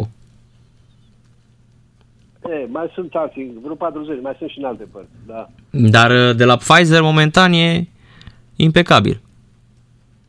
Pfizer deocamdată se comportă bine și ce mai bine se comportă la rusesc. Și nu știu dacă ați văzut de ce au murit oamenii ăia. Unul s-a sinucis, vreo 2 în accidente de mașină, adică... Se pare că au niște reacții antidepresive. Psihicului. Antidepresive, da. Depresive, de fapt. Nu antidepresive. Exact. Depresive. Exact. Acum e un moral, așa stau bine. Domnul George, eu vreau să vă spun că am deja cunoștințe trecute de 60 și ceva de ani care au făcut vaccinul și se simt excepțional. Au avut niște dureri de braț, o zi și atât. În rest au fost Champions League. Nu, o să fac și eu, dar am spus, nu mă duc să stau la coadă, ca prostul la Dodger Stadium. Aștept când o să fie la lider, să te locul și să am alegerea mea. Uh-huh. Care l-ai pe ăla, câte sunt, 3, 4, care din ăsta vreau. Mulțumesc frumos și la revedere. Dar câți au fost vaccinați până acum în stat? Există, aveți acolo... În România doar 200.000, mi se pare foarte, foarte puțin. La noi se mișcă cu viteza melcului. În ritmul ăsta, în vreo 7 ani reușim să vaccinăm toată populația țării. E aceeași situație ca și în România și în Statele Unite, câte de Statele Unite de avansată. Guvernul federal a cumpărat vaccinul, l-a plătit la companiile producătoare farmaceutice și l-a trimis la state. Când Trump a spus, la început, când a început coronavirus, toate statele se fac așa, guvernatorii au zis, stai mă, dar tu nu ești împărat, noi avem putere în statul nostru să decretăm ce vrem să facem, cum să facem. Ok. Acum, guvernul federal, cu Trump, cu armata americană, a distribuit vaccinul la fiecare stat în parte. Și statele, după un an de zile, n-au fost pregătite să-l distribuie în anumite puncte, în mai multe locuri. Și acum guvernatorii spun, stai, domnule, că nu ne trebuie guvernul federal să ne organizeze cum să duce vaccinul de la aeroport la toate clinicii medicale unde vrem noi și statele acolo. Nu suntem pregătiți pentru așa ceva. Vă dați seama ce tâmpiți, mâncătorie, politică. Și a deschis un mare centru de vaccinare la Disneyland, aici în Orange County, în Anaheim.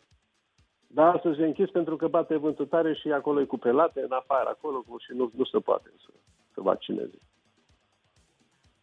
Și trăim în America în anul 2021, nu? Da, așa este. Este tot 19 ianuarie și la dumneavoastră este. Tot atât. Doar în partea aia, după Siberia este miezul nopții, este deja 20 ianuarie. Ați văzut? Și atunci ce să ne mai mirăm, domnul Naș? Bani aruncați? În fine. Se strică, n-au dat vaccinurile, am spus că se dea numai la first responder, ea nu s-au dus să-și ia vaccinul și au aruncat vaccinul care a expirat, că a stat prea mult afară. Păi așa se întâmplă, da. Ați văzut, domnul Păduraru l-a făcut pentru că soția lui este în cadru medical și era cu dânsa și au zis, domnule, hai să-ți faci și ție vaccinul, că n-au venit oamenii ăștia și l-aruncăm. Și au făcut vaccinul. La televizor, în America. Și uitați-vă, domnul Păduraru este over 70, da? Este peste 70 de ani și se simte bine.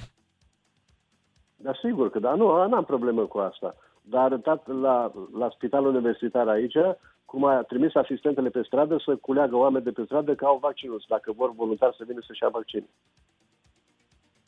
Uh-huh. Ca să vedeți cât de organizați sunt.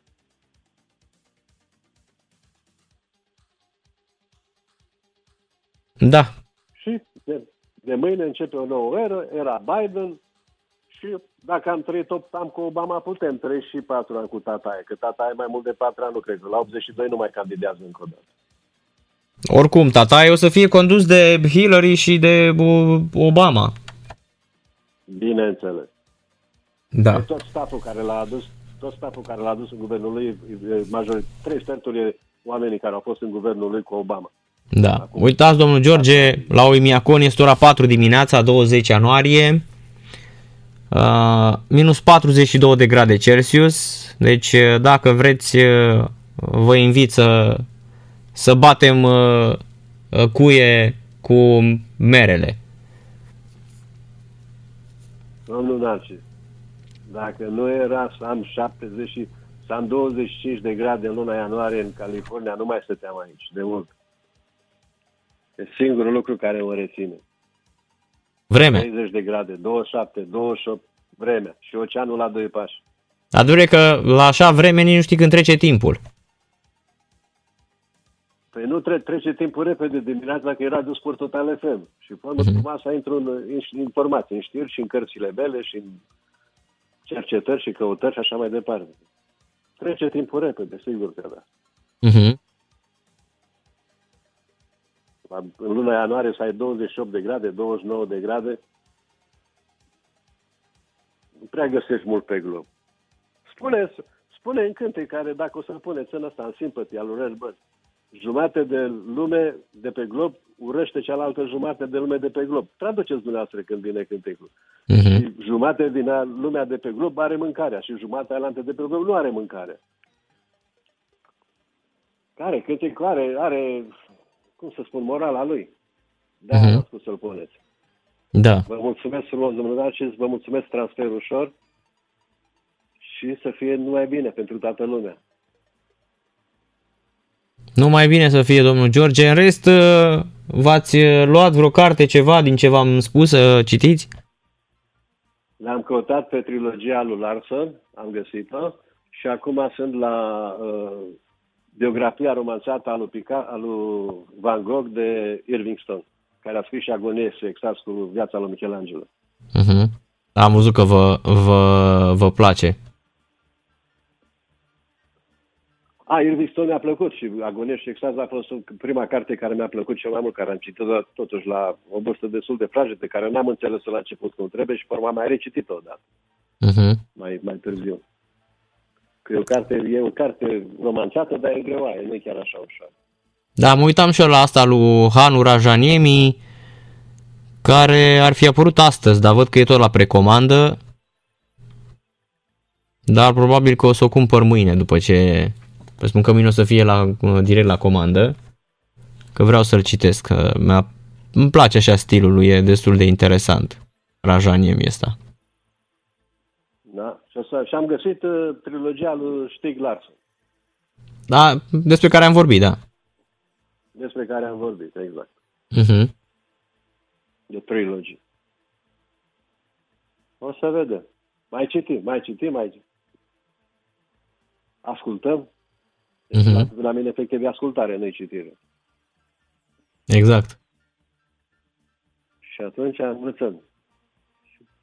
Și am realizat că întâi să citesc, mai bine citesc biografia autorului și pe urmă îmi dau seama de unde vine esența lui restul vieții. Da. Și scrierile lui. Ce să vă spun? Vă mulțumesc frumos pentru Sympathy cu Rare Bird și vă doresc emisiuni frumoase în continuare. Vine domnul George și Sympathy cu Rare Bird. Tocmai vă spuneam că o avem aici în playlist, da? Ia uitați, deja Florin ne spune că acum citesc bărbații care urăsc femeile. Super cărți bărbați care urăsc. Asta lui Murakami, Șampion? Bărbații care urăsc femeile a lui Haruki Murakami, din câte știu eu, și este o carte cu niște povestiri așa micuțe. Bărbații care urăsc femei. A lui Murakami sau e... Ba nu, bărbați... Nu, este a lui Stieg Larsson, nu e bine. Bărbați care urăsc femeile. A lui Stieg Larsson, dar trebuie interzis, pentru că astăzi nu mai e prima carte. Bărbați și femei. Da, e prima carte din trilogia Millennium, așa este. Bărbați care urăsc femeile. Am citit, dar trebuie interzisă, nu știu, să trimit un e-mail la ăștia acolo la congres sau interzică, că n-ai voie să spui bărbați și femei. Da. Da, numai că la noi e tradus așa, la engleză este The Girl with the Dragon Tattoo. Și după aceea e fata care s-a jucat cu focul, The Girl Who Play With Fire.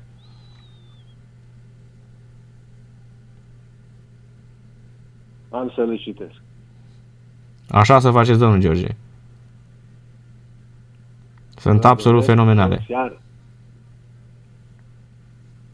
Și deci, acum, dacă ia bătaia pe CSB-ul, nu mai sună domnul cu mâna și cu pensia. N-a mai sunat domnul George, nu mai știm nimic despre existența dânsului.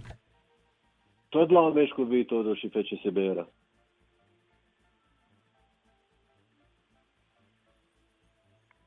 Acum n-are curajul. Și mai ales că e 1-0 pentru Viitorul, vedeți? Din penalti. Zic, dar tot la Omești FCSB cu Viitorul a fost atunci. Mhm. A, și dacă a spus că face senis cu domnul Grigoroiu de la DigiSport, nu? Uh-huh. Trebuie să-l faceți atent să nu abordeze niciodată subiectul cu Țirac și Năstase, că locul este ocupat. De cine? Pe cine vorbește nici o zi fără pește, nici o zi fără pește? Ah, de Mihai Rusu ziceți dumneavoastră. De Mihai Rusu. Păi da, nu? Nu, pe subiectul ăsta îi dăm doctoratul lui Mihai Rusu. Bineînțeles, are i-am spus că prioritate. Da, i-am spus. Domnul Grigoroiu poate să vorbească de orice, dar nu de Năstase și de Țiriac.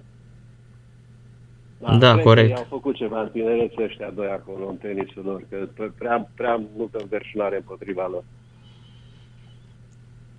Da, nici și eu încerc să aflu, dar nici mie nu-mi spun exact, că și eu cred că e prea... Da, nu, e ok, dar câteodată mi se pare totuși prea mult. Da, asta este. Da, corect. Ce să vă spun. Deci mâine aveți emisiune, nu? Da, mâine este ultima de aici din Torrentului 2.4. Sunt la ocean, la emisiunea, vă ascult de pe malul oceanului. Așa să faceți, domnul George. Bărbați fără femei, aia lui Murakami, gata. Așa se numește, Bărbați fără femei. Că ăștia sunt mulți în America, din ăștia. Uh-huh. Da, și în Japonia, domnul George. Foarte mulți. Și în Japonia, săraci. Ce să vă zic. O seară frumoasă. Seară plăcută și zi liniștită să aveți dumneavoastră.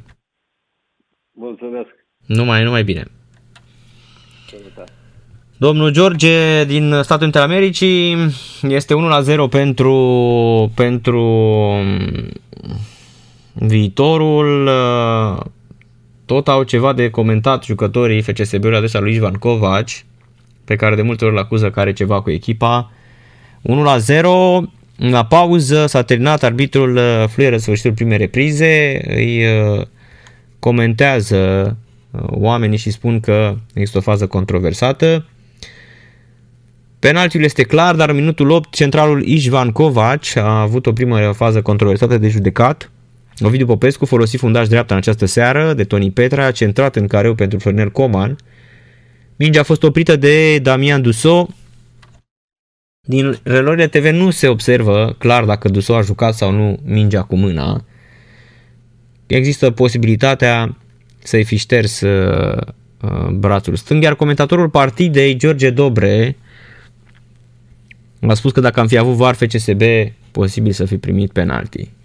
Acum înțeleg eu de ce îmi spuneau aici fanii FCSB-ului. Iar noi avem, tot apare o jucătoare de tenis, am observat, care este undeva pe locul 800-954, 800-700-973.845. Andreea Prisăcariu, 20 de ani, locul 565, care apare mai mult dezbrăcată decât îmbrăcată și care este pe stilul Serena Williams, așa, fostă campioană națională la juniori. Andreea Prisăcariu e prezență aparte, scriu cei de la Gazeta Sporturilor. Ea are numai puțin de 21 de tatuaje și un stil rebel care se reflectă inclusiv în jocul ei. Agresiv, arogant, dar trebuie. Păi când ești pe locul 565 WTA, nu știu cum este jocul tău, adică nu poți să spui că ai un joc arogant. Poate că e la mișto tenisul, atunci da. M-am asemănat și la conformație cu Sirina, niciodată n-am fost băț. Nu o să spun că vreau să ajung numărul 1, cum zice toată lumea, că mi se pare o prostie să-ți propui așa ceva. Ha? Cum adică? Dar îmi doresc să fac tot ce pot cu talentul pe care l-am. Păi, dragă Andreea Prisăcariu, ați folosit două greșeli mari de tot și cred că n-ați ascultat sau ați avut antrenori foarte, foarte slabi. Pentru că atunci când spui e o tâmpenie să-ți propui să ajungi locul 1, păi odată intrat acolo, adică, crezi că, sincer acum, crezi că oamenii ăia, șampionii ăia de prin toate, Simona Halep, Irina Begu, Andreea Mitu, că toate și-au dorit să fie locul 1. A ajuns, Simona a ajuns, pentru că și-a propus acest lucru. Apoi, Prisăcariu Andreea mai spune, îmi doresc să fac tot ce pot cu talentul pe care l-am. Păi, talentul nu e suficient. Talentul te ține acolo, pe locul 565. Și cam atât. Ea a fost colegă de generație cu Bianca Andreescu. Bianca Andreescu între timp a câștigat și Grand Slam și se menține acolo, pe când Andreea Prisăcariu e bine mersi pe locul 565 și spune că nu, că e o tâmpenie asta, auzi. Cum să spui că e o tâmpenie că ești pe locul 1, că vrei să fii pe locul 1? Păi toată lumea trebuie să-și propună asta. Da, absolut toată lumea trebuie să-și propună asta, e normal până la urmă. Da, incredibil, șampionilor. Dar, na, mă bucur cumva că dacă la nivelul ăsta a ajuns și presa, nu dacă ați observat, trebuie să dea câte o domnișorică din asta mai dezbrăcată, însă cele mai tâmpite mi se pare alea șampioni, nu știu că le-ați văzut, sunt unele, deci mor de râs. Deci intri, să zicem, pe un site de sport. Hai, nu le mai dăm numele, să nu spună că am ceva cu ei, că așa mi s-a întâmplat. Am văzut un lucru absolut fantastic șampionilor, da? Și apare câte o tântică din asta de nu o cunoaște nimeni, care probabil are un sponsor din ăsta puternic, are în spate un iubit din ăsta care câștigă bani din predat la Sorbona prin buzunarele altora, cu carduri false și așa mai departe, site-uri din alea fantomă sau mai știu eu ce. Oricum, nu cu bani cinstiți, că evident când ajungi la 21 pic de ani și ești doldora de bani, mai ales în România, sunt slabe speranțe. Ori moștenești o avere Champions League de la Tacto, care și el la rândul lui a furat de s-a spart și n-a muncit, da? Într-adevăr, primii bani, așa să simți că într-adevăr trebuie să muncești la greu și să faci ceva, da? Să ai ceva revoluționar, să ai un produs, uite cum este Bitdefender, de exemplu, sau cum e nenea ăla cel mai bogat român în momentul de față cu softurile și așa mai departe, așa. Dar în general cam așa se întâmplă. Da? Ea are niște standarde înalte, a crescut într-o casă foarte săracă și a ajuns să fie content creator pe Instagram, TikTok și așa mai departe.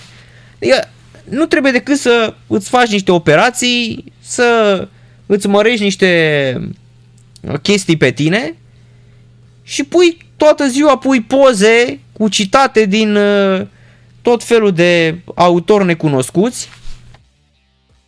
Da? Ai o grămadă de filtre prin care tu poți să arăți perfectă, așa, și treci acolo ce viață frumoasă am și ce viață urâtă am. Ce maxică m-am dat, superb. Și pune poze cu ea în sutien, cu sfârcurile întărite, să îi se vadă, și apoi vezi a doua zi. Deci atenție. Ăștia sunt ziariștii din România anului 2021. Avocata urmărită de fotbaliștii din Liga 1. Deci s-a uitat la cine urmărește pe domnișoara asta, da? Și au dat click pe ea și au văzut acolo Ali Bec, Denis Man, Florin Coman. A, gata, avem subiect. Și la aruncă, fac o galerie foto din pozele de pe Instagram și ăsta este articolul de presă șampionilor. Ei vor spune că, da dom'le, da, așa avem trafic, așa rupem avioanele, așa facem spectacol noi. Și într-adevăr așa fac ei trafic. Cu chestia asta. Așa arată presa de astăzi. La fel și acum. Au văzut... Deci, ok, măcar fata asta joacă tenis, da? A fost campioană la juniori. Care are niște performanțe totuși. Are legătură cu sportul. Că nu sunt eu de acord cu... ce spune că, domnule, cu talentul meu să fac ceva și să mai spui apoi că stați puțin că nu e ok să-ți dorești să... Mi se pare o tâmpenie să-ți dorești să fii pe locul 1. Da. În fine. E foarte, foarte ciudat oricum. Dar astea mi se par Champions League, fraților, articolele astea. Deci te duci și tu să citești tu presă. Mai suntem și oameni care vrem să citim ziarul, să avem informații. Și vezi acolo avocata și bine dacă afli aia a trecut acolo studied law și a făcut o facultate de drept din asta unde nu a trecut pe la examene probabil niciodată sau am văzut, de exemplu, nu vreau să vă spun, examen la facultate unde ai nevoie de limba engleză, examen la limba engleză. Descrieți un text în maxim 300 de cuvinte, da? Pe înțelesul tuturor despre mama Ana are mere. Vorbesc foarte serios. Și apoi, stați o clipă, cam aici. Vedeți cât de simplu este. La facultate, unde se presupune că ar trebui să fii Champions League, da? Să n-ai probleme. Chiar ar trebui să fii avansat pe partea de limbă engleză. Dar imediat vă arăt eu acum, vă spun eu. Și apoi, punctul 2, aveau nevoie să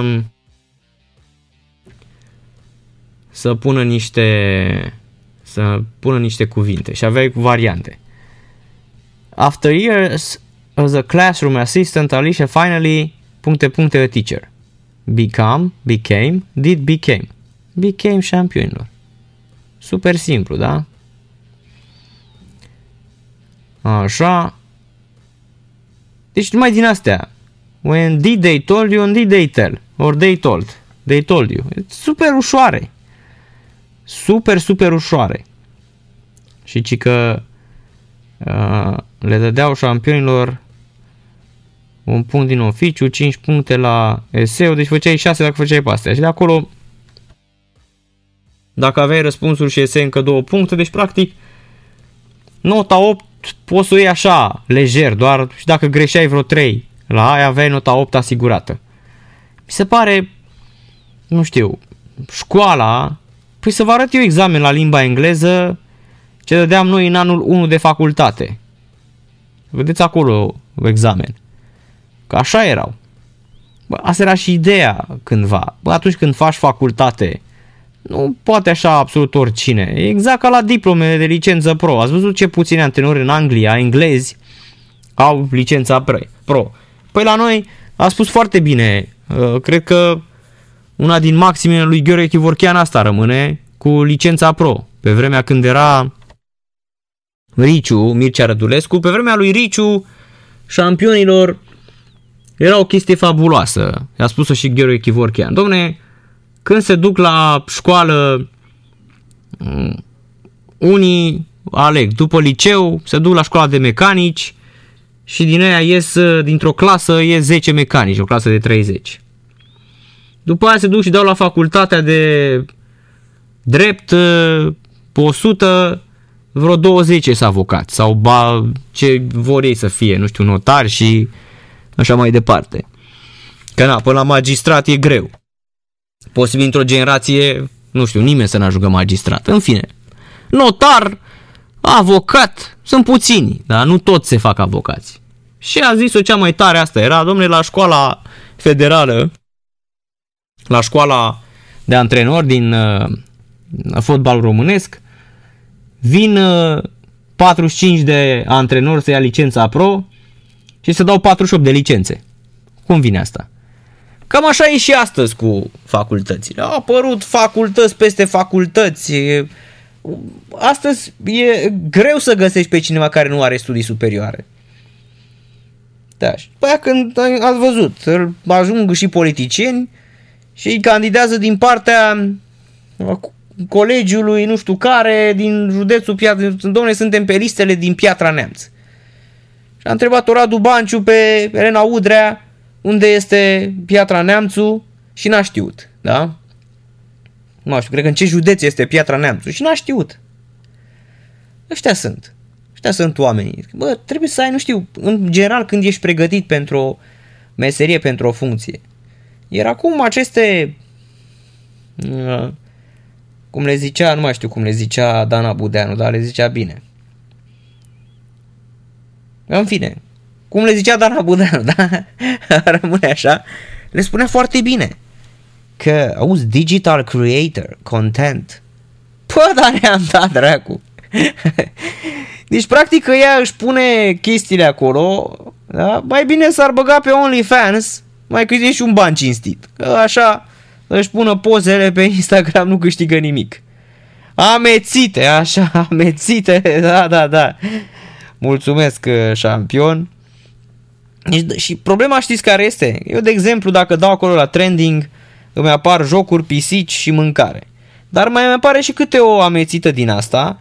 De ce îmi apare câte o amețită din asta? Pentru că ea este urmărită de încă 5-6 prieteni din lista mea. Și tâmpenia asta de rețea de socializare are ea impresia că și eu m-aș uita la așa ceva. Nu, eu nu vreau să mă uit la așa ceva. Eu vreau să citesc, să văd pisici, da? Să văd mâncare, da? Și să mai văd niște jucători de tenis cum se antrenează. Uite, dovadă că o am aici pe Naomi Brody, Și avem și de la Australian Open, uitați, am o grămadă.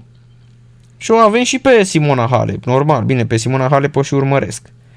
Da, și aia pisică, un câine super gras, unul care face pite, a cine este aici? Lesia Țurenco, știți ce face? Stă în carantină și în loc de perete joacă cu geamul, nu jucam noi la perete tenis, ea joacă cu geamul termopan din Melbourne pentru că n-are voie să iasă. Iar jucătoare de tenis ne tot arată, uite, și Marta Costiuc, toate cum ne putem antrena în casă atunci când nu putem să ieșim să jucăm tenis. Da, și nu mai știu, cred că am văzut o chestie foarte interesantă care servea în casă, nu mai știu cine, a dat una în televizor, nu știu dacă a mai supraviețuit televizor, dar plătesc organizatorii, nu e o problemă. Și eu aș face probabil la fel, zice, păi nu, trebuie să servesc. Mi-am exersat serviciul de 148 la oră, direct în televizor, din păcate mi-a scăpat, da? Așa. Da, și din când în când îmi apare câte o amețită, trademark Dana Budeanu, așa, care apare aici că ea de fapt este urmărită de, nu le spun numele, dar să nu zic că poate sunt și bărbați căsătoriți și să nu i-aud acum nevestele și cine să zică, bă, firea, ia uite, bă, ce zice Drejan de tine la radio că te uiți la amețite din astea siliconate și nu știu cum.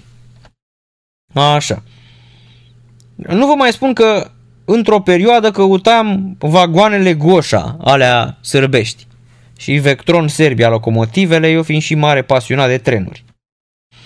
Și căutam alea și au început să-mi dea amețite de prin Serbia, fraților, doar pentru că eu căutam locomotive și vagoane. Probabil că de aici și expresia aia, ce față de tampon de locomotivă ai sau ce față de vagon de clasa a 3 ai. E posibil să fie preluare și de acolo. Dar probabil că da, e posibil să am îmbătrânit și nu mai sunt atât de tânăr încât să mă gândesc, sunt ciudat, nu? Probabil. Da, eu dacă vreau într-adevăr să intru pe o pagină de ziar, da, uitați-vă. Hai să intrăm pe L'Echip, da? Care cred că și acum este în grevă. Cred că și acum băieții sunt în grevă. Nu știu dacă au scăpat de ea. Uitați-vă ce avem.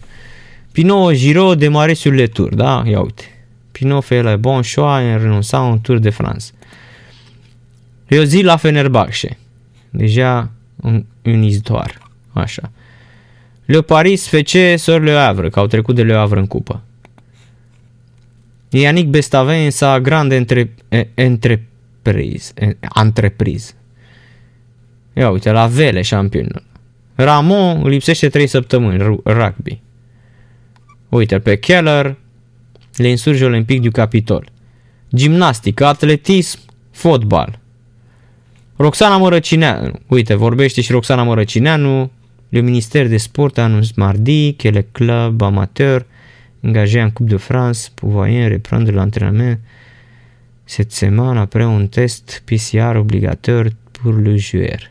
Uite, au teste PCR pentru toți jucătorii din Cupa Franței, a anunțat Roxana Mărăcineanu. Messi suspendu 2 match. Alaba anunță Real Madrid.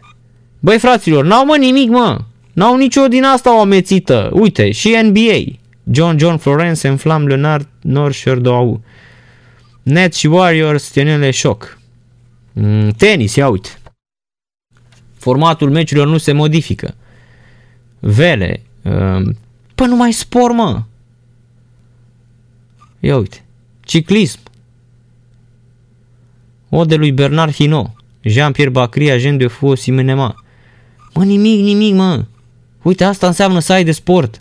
Și are 7 miliarde, se uită toată lumea la el. Pentru că de asta vreau să citesc un loc de... Cum ar fi să stăm aici la radio, la Sport Total FM și să să facem o emisiune în care să vorbim doar și numai despre orice altceva decât fotbal sau sport. Deci uitați-vă, intrați pe L'Echip să vedeți. Nu au nimic, totul este sport. Păi aici cum dau? Dau așa un pic, deci un pic am dat, un pic am coborât.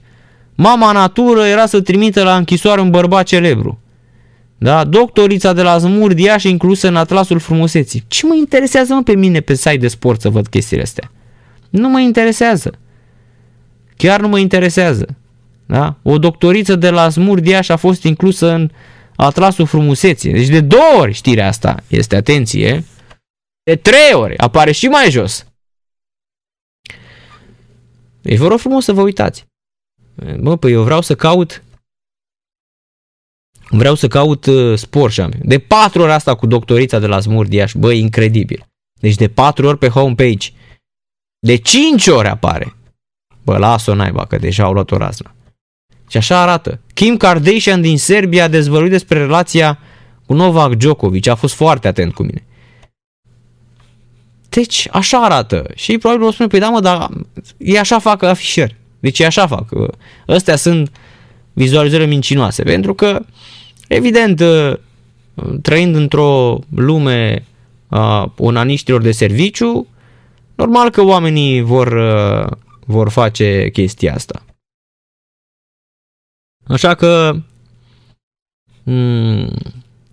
Păi, dar trebuie să comparăm până la urmă, că îi dau dreptate și lui.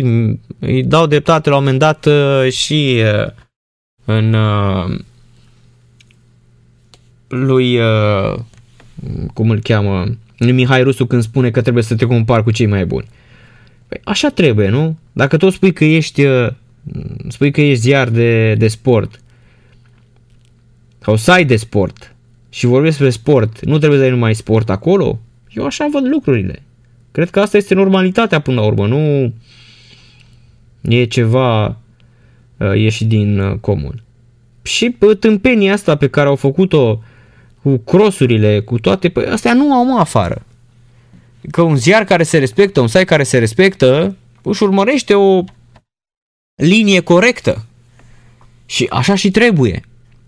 Că nu mă interesează pe mine să citesc despre doctorița sau asistenta Smurd în topul frumuseții. Nu mă interesează. Este o informație care trece pe lângă mine exact cum trece și... Adică pe Geo, de exemplu, îl mai întreb. Pe Nea Geo îl mai întreb ce face, îmi pasă de el. Mă gândesc că probabil în zilele astea o să fie din ce în ce mai greu șampionilor, nu? Cum o să mai am eu grijă să-i duc lui... Dar probabil când o să mai vin pe la service la băieții de aici trec și îl mai salut și pe Nea Geo. Da.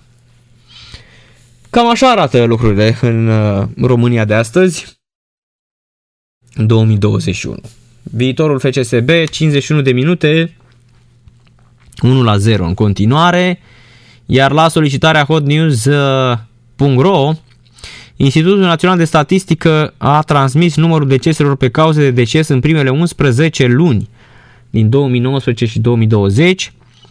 Cifrele sece arată că din iunie anul trecut numărul deceselor crește în fiecare lună tot mai mult față de luna similară anului precedent, iar în ceea ce privește COVID-19, decesele din cauza acestuia sunt încadrate în categoria deceselor din cauza bolilor aparatului respirator, conform clasificării internaționale a maladiilor, revizia 10-a Organizația Mondială a Sănătății. În noiembrie 2020 a avut o explozie a deceselor din această cauză. Deci graficul este... el privind numărul total de decese din perioada noiembrie 2020 și respectiv 2019, în total în primele 11 luni din 2020 au murit cu aproape 25.000 de români mai mulți decât în 2019. Cea mai mare parte a diferenței numărului de decese provine din categoria boli ale aparatului respirator, care include și COVID-19. Da, am intrat și eu un pic pe... Da, noiembrie 8.123 de decese. Foai, dar sunt comparativ cu 2019. 2 luni sunt mai bune în 2019, că putem să spunem așa între ghilimele. ianuarie și februarie. În rest, din martie până în noiembrie, din ce în ce mai multe decese. Da, există o clasificare, codificarea cauzelor de deces s-a făcut conform clasificării internaționale a maladeilor, iar la decese total în 2020 237.288, iar în 2019 237.288, iar în 2020 ianuarie-noiembrie 260.595 de decese.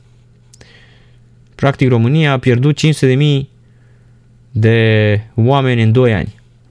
500.000 de decese registrate în 2 ani. Foarte multe, populație care este în scădere în România. Viitorul FCSB 1-0, minutul 54 al întâlnirii, iar va anunța mai devreme că Gloria Buzău a înviat, iarăși probabil o diversiune ceva. Mă știu cine spusese că atâta vreme cât e Bodescu pe la federație, e greu să crezi că Buzăul se va desfința.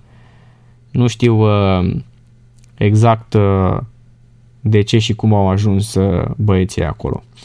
Deci Gloria Buzău a plecat astăzi după amiază în cantonamentul de la Sărata Monteoru cu o întârziere de o zi, după ce clubul anunța că se desfințează. Ilie Stan a confirmat pe seară informațiile oferite la ora prânzului, în exclusivitate pentru Liga 2.ro, despre revenirea la viața echipei clasate pe locul 10 în eșalonul secund după 15 runde. După ce chiar primarul Constantin Toma a recunoscut reporirea activității echipei de fotbal la SCM Gloria Buzău, la 24 de ore după ce tot el îi anunța decesul, Ilie Stan spune că de fapt nu se pune problema ca echipa să meargă în cantonament. Cu toate că el chiar avusese o ședință cu jucătorii la stadion și le-a spus că se pleacă la Sărata Monteoru la ora 17. Nu ne retragem din campionat. Chiar acum ne pregătim să plecăm în cantonamentul de la Monteoru. Domnul primar a dat undă verde, vom continua până în vară, până la sfârșitul sezonului. În paralel încercăm să găsim un investitor privat. Important este că se vrea performanță. Păi dacă nu se vrea performanță, domnul Ilie Stan, nu se vrea performanță. Că dacă ăia s-au spus, domnule, până în vară, din vară vă descurcați, nu se vrea performanță.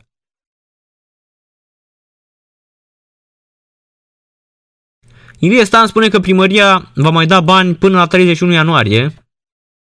Penalti pentru FCSB, dar nu am văzut cine a fost faultat. Probabil să vedem în reluare. Minutul 56, Florin Tănase față în față cu Cojocaru de la Viitorul. Tănase și gol 1-1, impecabil a bătut penaltiul, egalează FCSB minutul 56 pe Viitorul. Aș vrea să văd și eu penaltiul. Oricum, Viitorul a avut penalti clar. Cristi acolo a fost faultat. Florin Tănase marchează, capitanul FCSB-ului. Trebuie văzut, aș vrea să văd și faza, nu reluarea golului, ci penaltiul, dacă a fost sau n-a fost.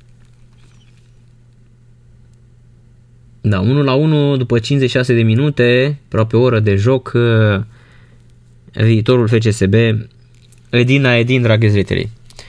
Ilie Stan spune că primăria Buzău mai finanțează până la 31 ianuarie. Important pentru noi este că am primit undă verde. Dacă ne-au dat voie, înseamnă că sunt discuții cu investitori. Noi avem promisiuni că până la 31 ianuarie va plăti primăria. Între timp se încearcă găsirea unui investitor. Și domnul primar are dreptate, se vrea performanțe, nu poți să stai așa tot timpul în Liga 2. Noi ne continuăm activitatea, antrenamentele, pregătirea. La 17.30 plecăm la Monteoru să continuăm programul stabilit. Păi ce performanță, că s-a tot desfințat pe la Buzău fotbalul. Fiind un club de drept public, SCM Gloria Buzău nu are drept de promovare în Liga 1 nici la finalul acestui sezon de Liga 2. Echipa trebuie preluată de un investitor privat, așa cum cel mai recent a fost cazul de la Pitești, cu Fotbal Club Argeș, preluat de instituții controlate tot de primărie, de care nu mai avea statut de club public și a putut promova.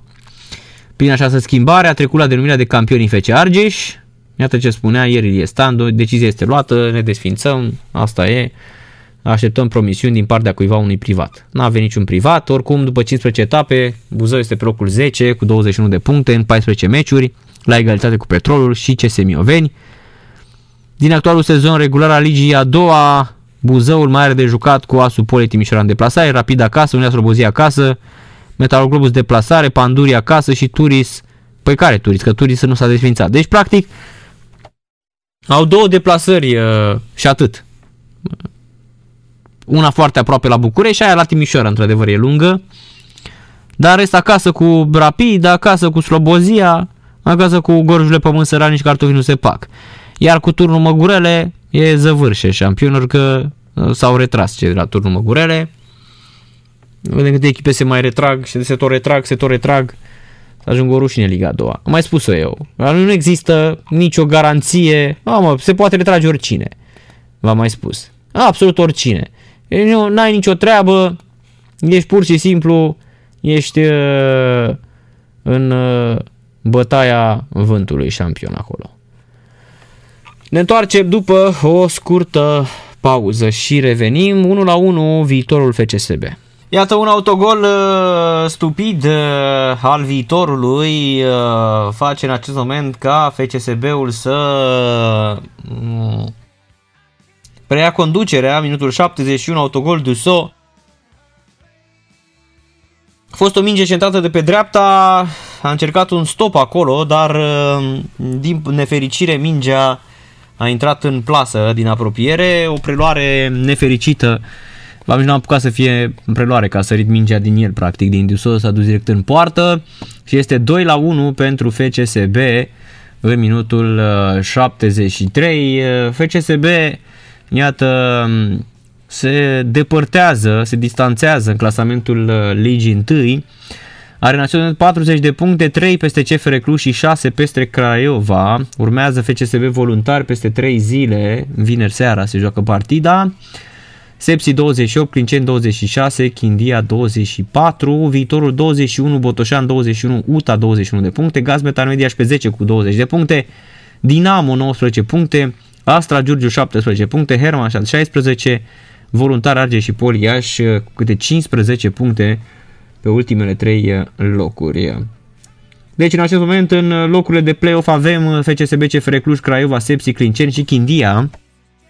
Viitorul este la 3 puncte în acest moment de... ce execuție! 2-2! Gol Viitorul! 2-2, minutul 73. Nu a durat foarte mult bucuria FCSB-ului, decât un minut, două. Pentru că iată vine acest șut din afara careului, la colțul scurt, cred că mingea a lovit și bara. Imediat... Vă spun, excelentă execuția lui Eli Fernandez. Eli Fernandez, șampionul de Eli Fernandez, din Capul Verde, 30 de ani. Este fotbalistul care a fost pe la Mediaș, că de acolo a venit. Da, marchează Eli Fernandez, un șut cu stângul. Cred că a fost deviată mingea, imediat vedem. Da, a fost deviată. A fost deviată mingea, este 2-2 în minutul 73 al întâlnirii. Nu s-a bucurat prea mult FCSB-ul. În sfârșit un meci cu goluri. Un meci cu goluri și... nu, n-a dat Viitorul, acum a dat Viitorul, e 2-2. A fost autogol acolo și acum Viitorul a egalat. Da, sunt minutul 73, 74 acum, minutul 71 autogol Duso și minutul 73 Eli Fernandez egalează 2-2. Nu, Viitorul Duso și-a introdus mingea în proprie poartă șampionilor, deci nu a fost gol pentru Viitorul. DDB a bătut Palma cu 2 jucători pentru Dinamo. Ante Puri și Dejan Sorescu, DDB a achitat salariul restante lui Dejan Sorescu și vom continua împreună. Anton Purici a fost de acord să-și reducă salariul și își prelungește contractul cu Dinamo încă un an. Le mulțumim ambilor și așa mai departe, Mânreț aproape, Astăzi vă mai da încă un brânște vălugului. Avem treabă multă câinilor. Da, ușor, ușor vor să pună mâna pe club, e și normal. Oricum, ăsta doar îi minte și nu face absolut nimic. Dacă până la sfârșitul ianuarie, nu știu, cred că mâine ar trebui să fie, că nu vin banii, cele 5 milioane de euro, mărirea de capital social, atunci lucrurile sunt ușor, ușor campa pentru Cortasero. Bine, mi se pare incredibil că mai sunt încă oameni în fotbalul românesc cel apără pe Cortasero. Dom'le, care are un plan, că nu stă el așa, că nu știu ce, că nu știu cum. Hai să ne potolim cu tâmpenile astea. 2-2 după 76 de minute în fotbalul într-adevăr sunt foarte, foarte departe șampionii ăștia, dar parcă un fotbal, repet, mult, mult mai bun decât ce am văzut până în acest moment. Nervi întinși la maximum în lumea tenisului, dar o situație tragicomică a fost creată de prietena australianului Bernard Tomic, 28 de ani, locul 228 ATP. Acesta se află în carantină totală la Melbourne în așteptarea participării în primul Grand Slam al anului, după ce a atins tabloul principal, trecând de calificări. Tomic este în izolare alături de prietena sa, Vanessa Sierra. Aceasta a ajuns de râsul internetului după ce s-a plâns de condițiile de carantină. Mâncarea rece când ajunge la noi și partea cea mai proastă a izolării, trebuie să mă spăl singură pe cap. Eu niciodată nu fac asta, în mod normal mă spală pe cap o coafeză de 2 ori pe săptămână. O amețită. Cum aceste comentarii au fost făcute de Vanessa în cadrul unui clip video ajuns pe Twitter, ea a primit pe lângă glume răutăcioase și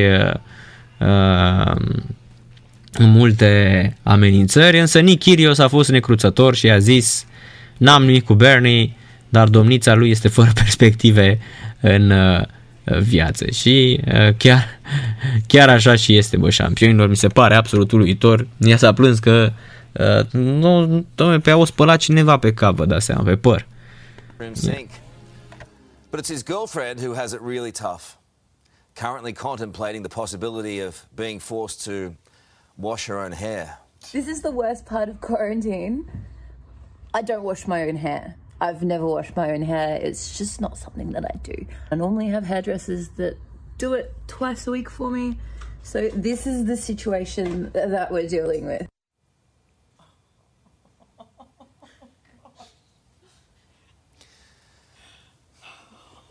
Seriously. Da, oamenii au râs, da, la televiziunea din Australia, televiziunea națională, au râs, ba chiar și invitații de după au început să râdă când a vorbit pe acest clip iubita lui Bernard Tomic, care chiar n-are nicio perspectivă să spui că în carantină nu te poți spăla pe păr with your own hands, da? Cu mâinile tale. Absolut șocant. Champion League, fraților. Doamne, doamne, doamne. Păi da, aici și știți cum e. Până la urmă este și greșeala oamenilor. Pentru că, na, bă, șampion. Totuși e o problemă să nu reușești să... Da, absolut penibilă. Știți cum e asta cu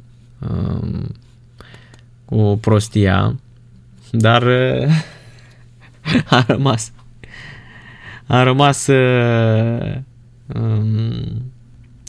a rămas șocat, sincer.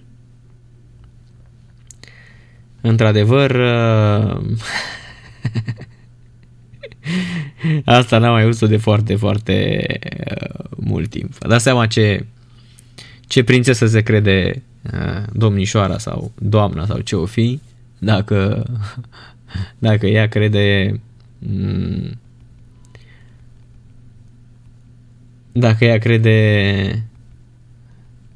că Of, nu mai pot de râs.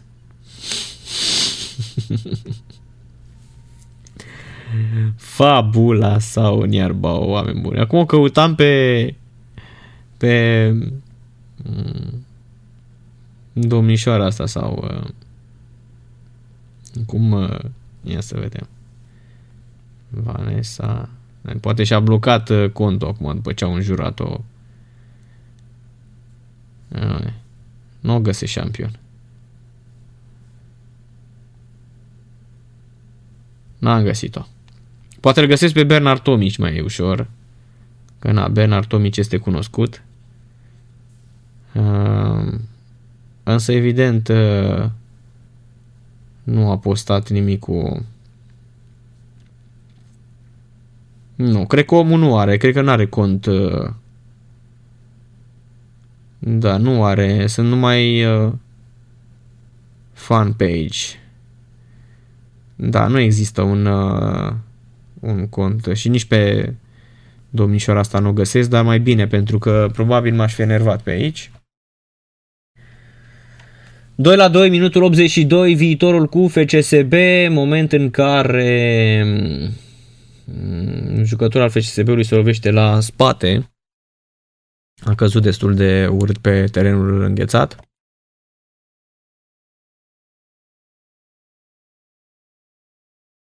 Și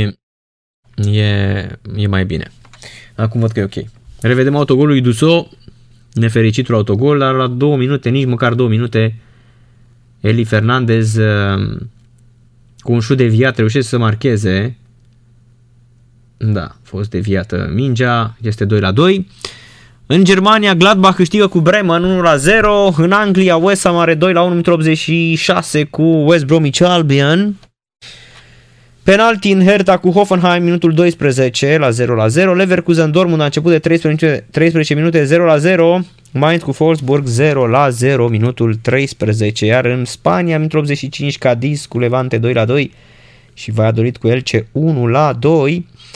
Mergem în Germania, Leverkusen cu Dortmund, acolo unde avem și echipele de start. Burki este în poartă, Meunier, Akanji, Hummels, Bereiro, Bellingham, Delaney, Sancho, Royce, Brandt și Haaland. Departejată Leverkusen cu Hradecki în poartă, Bender, Tak, Tapsoba, Vendel, Wirtz, Saranghi, Zamiri, Diaby, Alario și Bailey. Văd că și e rezervă, da, interesant. Îmi folosește pe Alario, bine, Alario este și golgheter, dar nu prea mai marcat. Penalti ratat de Hertha în meciul cu Hoffenheim la scorul de 0-0 în 12. În League Championship, derby cu Bournemouth 1-0 în 83 și în 85 Reading are 3-0 cu Coventry. Reading văd că continuă, urcă până pe 3, 43 de puncte. Reușește un sezon foarte, foarte bun. Pe 24 de runde au trecut de jumătatea clasamentului și de jumătatea sunt în retur, deci 24 este etapa, au fost 23 de fapt într-un tur, în prima etapă a returului în League Championship. În Cupa Angliei la ora 22 începe Southampton cu Shrewsbury, în Arabia în Saudită, în Premier League, Al Raed cu Al Ettifaq 2-3, Al Ain cu Al Ittihad 1-2, Al Qadisiyah cu Al Fadeh 1-1, Al Shabab cu Al Faisali 1-1 și Al Ahly cu Abha 3-0. În Australia, Central Coast Mariners cu Sydney Wanderers 0-1. În Belgia, Mucron cu Vastland Beveren 1-1. În Brazilia, Palmeiras cu Corinthians 4-0 și Goiás cu Flamengo 0-3. În Croația, Istra cu Gorița 1-1 și Dinamo Zagreb cu Rijeka 0-2. În Egipt, Zamalek câștigă cu El Gunnah 1-0 rezultat final, iar în Cupa Franței, Le Havre cu FC Paris 0-1, Châteauroux cu Ajaccio 0-2, Dunkerque cu Amiens 1-1 și Amiens se impune la penaltiuri, FC Po cu Rodez 0-0 și la penaltiuri se impune Rodez și Valenciennes cu Chambly 2-0. Urmează Auxerre cu Troyes de la ora 22. În Cupa Italia avem AS Roma cu Spezia de la 22:15, iar în Serie B, minutul 90, Vicenza cu Chievo 1-1.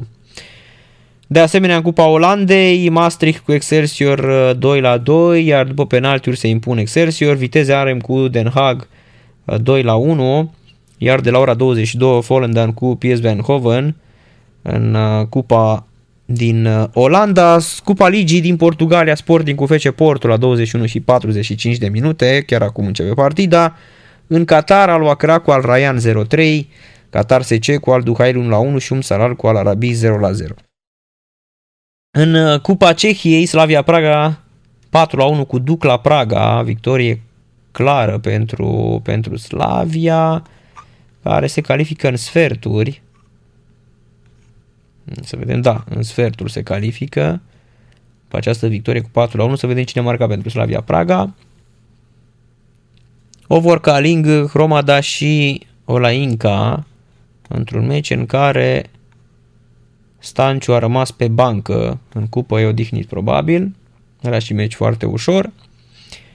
În Spania, la Liga Segunda, minutul 90, Mirandés cu Vallecano 0-2, iar în Turcia, rezultate finale, Göztepe Gençler 4-0, Kayseri Başakşehir 2-0 cu dubla Libek și Trabzon cu Konyaspor 3-1. În acest moment, după 18 runde, Beşiktaş 38, Fener 38, Gaziantep 34, 33 Galatasaray și 31 Hatayspor. Locul 17, Kayseri 19 puncte, Gençler 19, Erzurum BB 16, Ankaragücü 15 și Denizlispor 14 puncte. Ultimul loc, echipă unde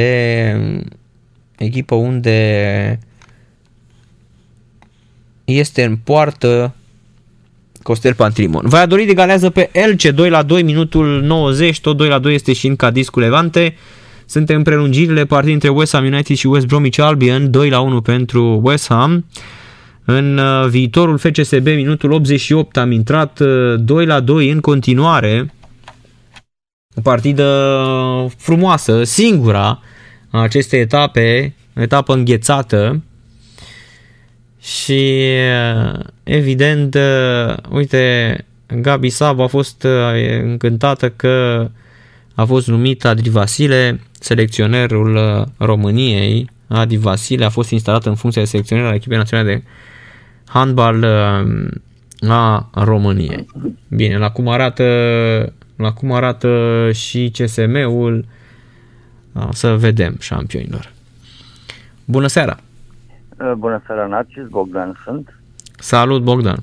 În primul rând, la mulți ani, că nu am vorbit anul ăsta. La mulți ani! În al doilea rând, felicitări pentru schimbarea de sediu și de... Da, plecăm! Pentru schimbare, în general. Bravo! Felicitări! Mulțumim! Și sper să vă fie mai bine decât v-a fost până acum.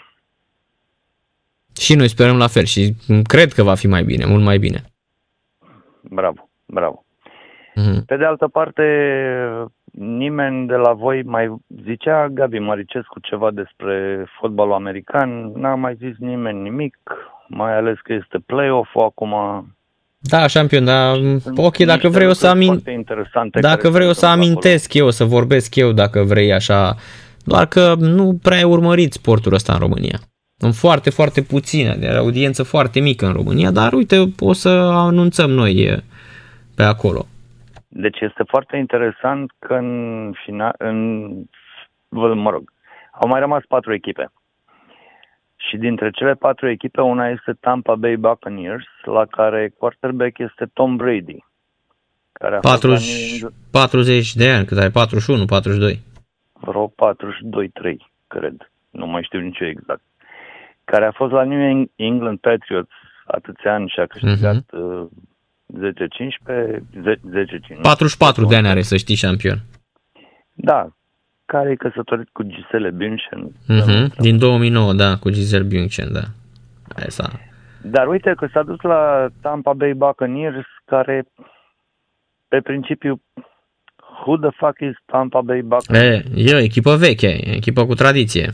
Da, dar n-a ajuns, e prima oară când ajunge în primele 4.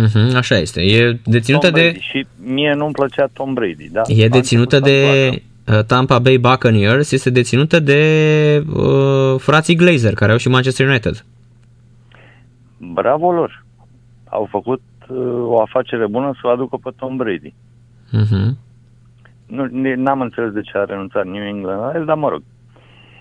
Și o să fie o semifinală, mă rog, o finală de conferință sau, mă rog, cum e la ei, că uh-huh. eu n-am înțeles niciodată cu conferințe, cu East, cu West, North, uh-huh. AFC, NFC. Da, păi așa, pe NCAA unde este college. Foarte interesant pentru că joacă cu Green Bay Packers. Uh-huh. La care Aaron Rodgers, rivalul lui de viață. Uh-huh. Și asta o să fie un match. Și al doilea este între Buffalo Bills, care poate vedem în finală pe Buffalo Bills. Buffalo Bills. Ai champion, că e și asta echipă cunoscută. Stai cu minte că joacă Kansas City Chiefs. Buffalo Bills sunt între nei ca nimeni, dar au avut un sezon bun anul ăsta. Uh-huh. Și e foarte interesant. Eu am un prieten în zona Baltimore, în Maryland, care e cu Baltimore Ravens, și i-am zis, bă, nu o să... Au intrat în play-off. Bă, nu merge. Uh-huh. Și n-a mers.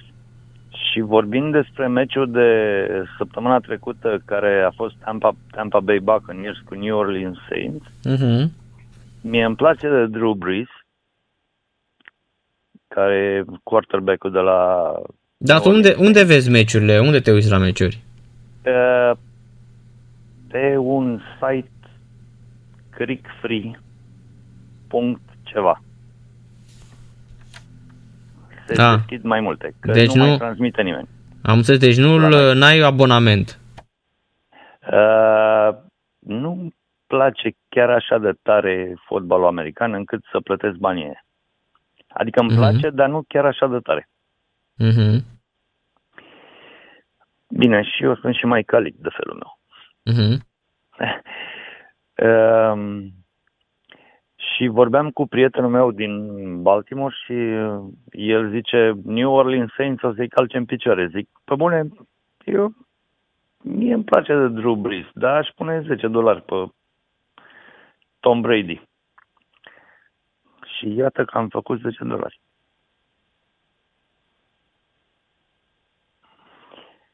Și o să fie foarte interesant meciul dintre ei și cu Green Bay Packers, pentru că și de Aaron Rodgers îmi place, dar a avut foarte multe sincope de-a lungul timpului.